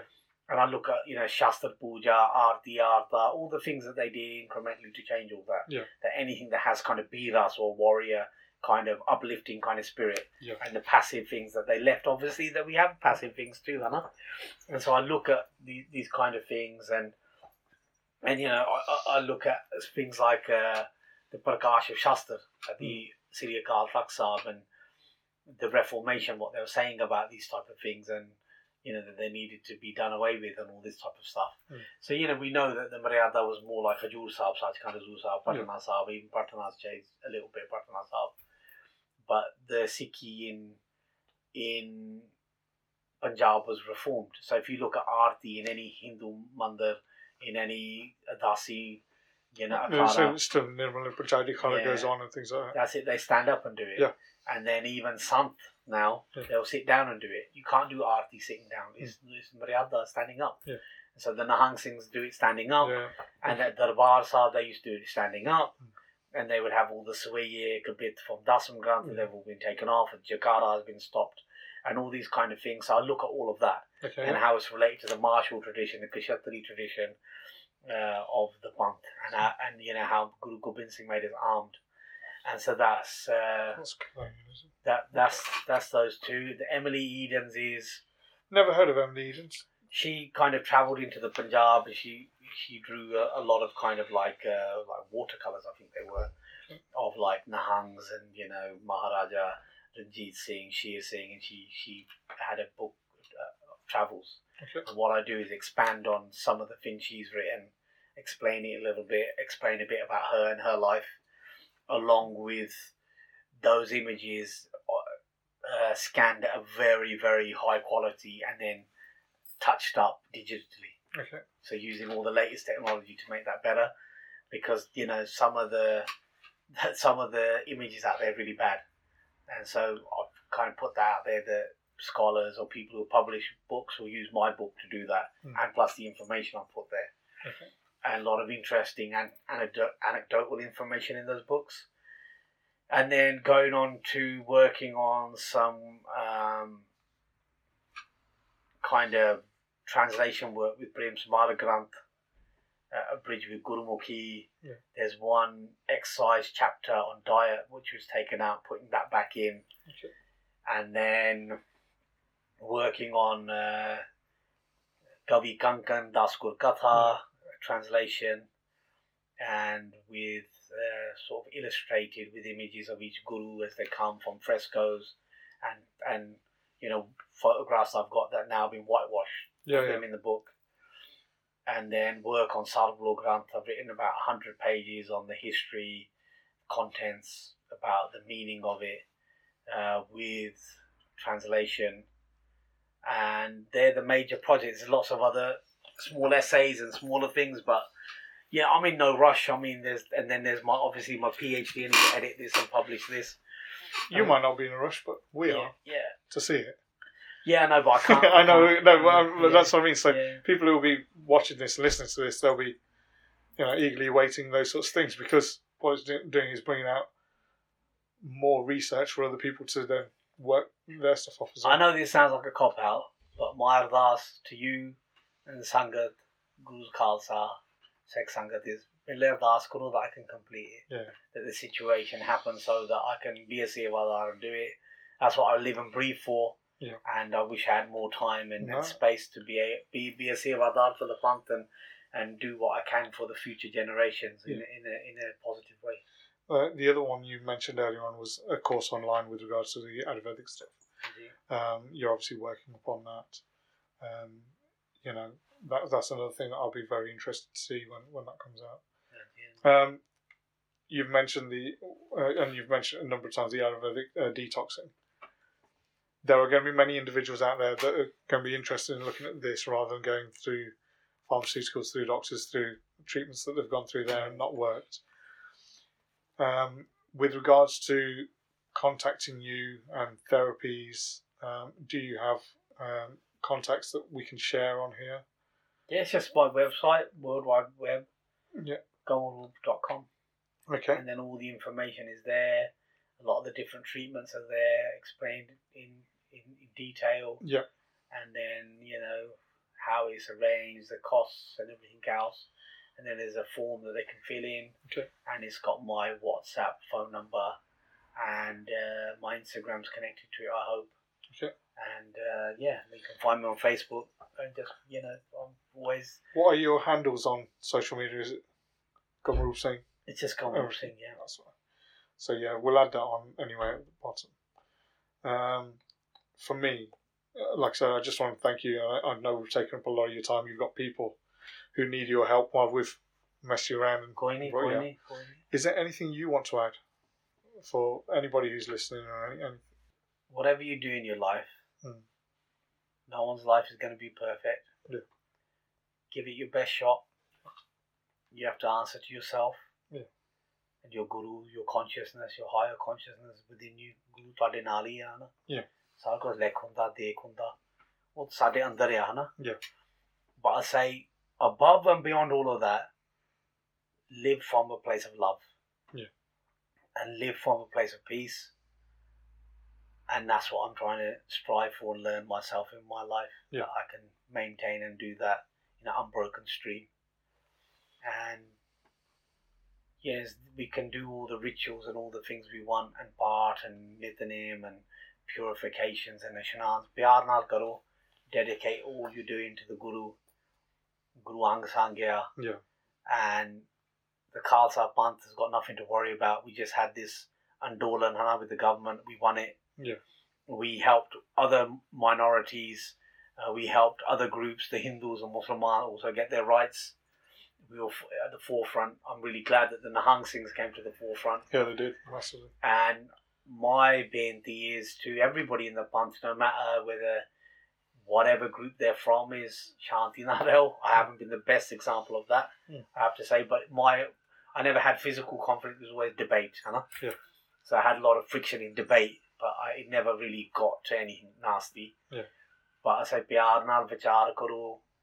We're all going to have different opinions, but we, our fathers, the same Guru Gobind Singh Maharaj, mm-hmm. Mata Sahib Kaur is our mother, yeah. Guru Granth Sahib is our Guru. We all share the same Gurus. Yeah. And let's have unity, not from a political sense, but yeah. unity of pyar yeah. and respect. Politically, we can never align, Anna. No, no, because because where people's beliefs are different, alignment hundi nahi hundi, right? Naturally, God, it's any alignment the, let alone elsewhere, Anna. Yeah. In our own house, we can't find that unity sometimes. Yeah. So the thing is, pretend that's a false political unity. That's what the secret Maryada, unfortunately, it tries to put everyone into In the same same box, place yeah. and then Yeah, kills everyone off, right? And the thing is, so life is never going to be like that. Yeah. Let's accept we all have different practices, but we all Maharaj this heck, yeah? Sare, uh, Akal made all of us. Yeah. And let's live with peace and pyar most we can. Yeah. And let's, in our community at least, let's try and keep our laundry in our own cupboard. Yeah. And deal with things internally Yeah. as much as we can amongst ourselves. Because that's why Maharaj made the Akal Taksa. Yeah. Because he's saying your your justice is your own. Mm. He gave us that. So let's sort out our problems between ourselves Yeah. kindly, in an honourable way. I say that to the Naujawan. Have humility, loyalty, and respect for another Guru nada Sakya Pame, you know, someone's got their hair cut, doesn't mean they're less of a Sikh. No, it doesn't. Right? Have respect for every Sikh Guru Nanak mm. is my benti to the to my brothers and sisters. And the other thing is just back to the same thing. Jera tusi name karna, nit name karna, paath karna, apna rehra sab karna, aarti aarta karna, jo even deg ragarni, chatka karna, jo karna, right? Hmm. Whatever, kirtan karna, rehnswa karna. Don't do it from hunger, do it from PR. Yeah. That's, why my only bendy. It's a good message, my friend. Right. I just want to say thank you on behalf of the Flawed, Foolish and Fantastic podcast. Thank you, thank you for being the fantastic. Thank you for being the fantastic. Flawed, flawed. No, no, all, all, bang. But what I want, what I want is, like I said, society to know that you're out here, you're doing this, and what you have done for us. And uh, I'm, I'm personally thankful. So, I'm saying we just want to say thank you very much for being here a guest well, on and taking your time out. Thank you for coming to my house and, and uh, honouring it. Well, not honouring it. You're going to have to sweep up afterwards, causing a mess. But thank you very much for saying, why would you cause? Oh, why would you keep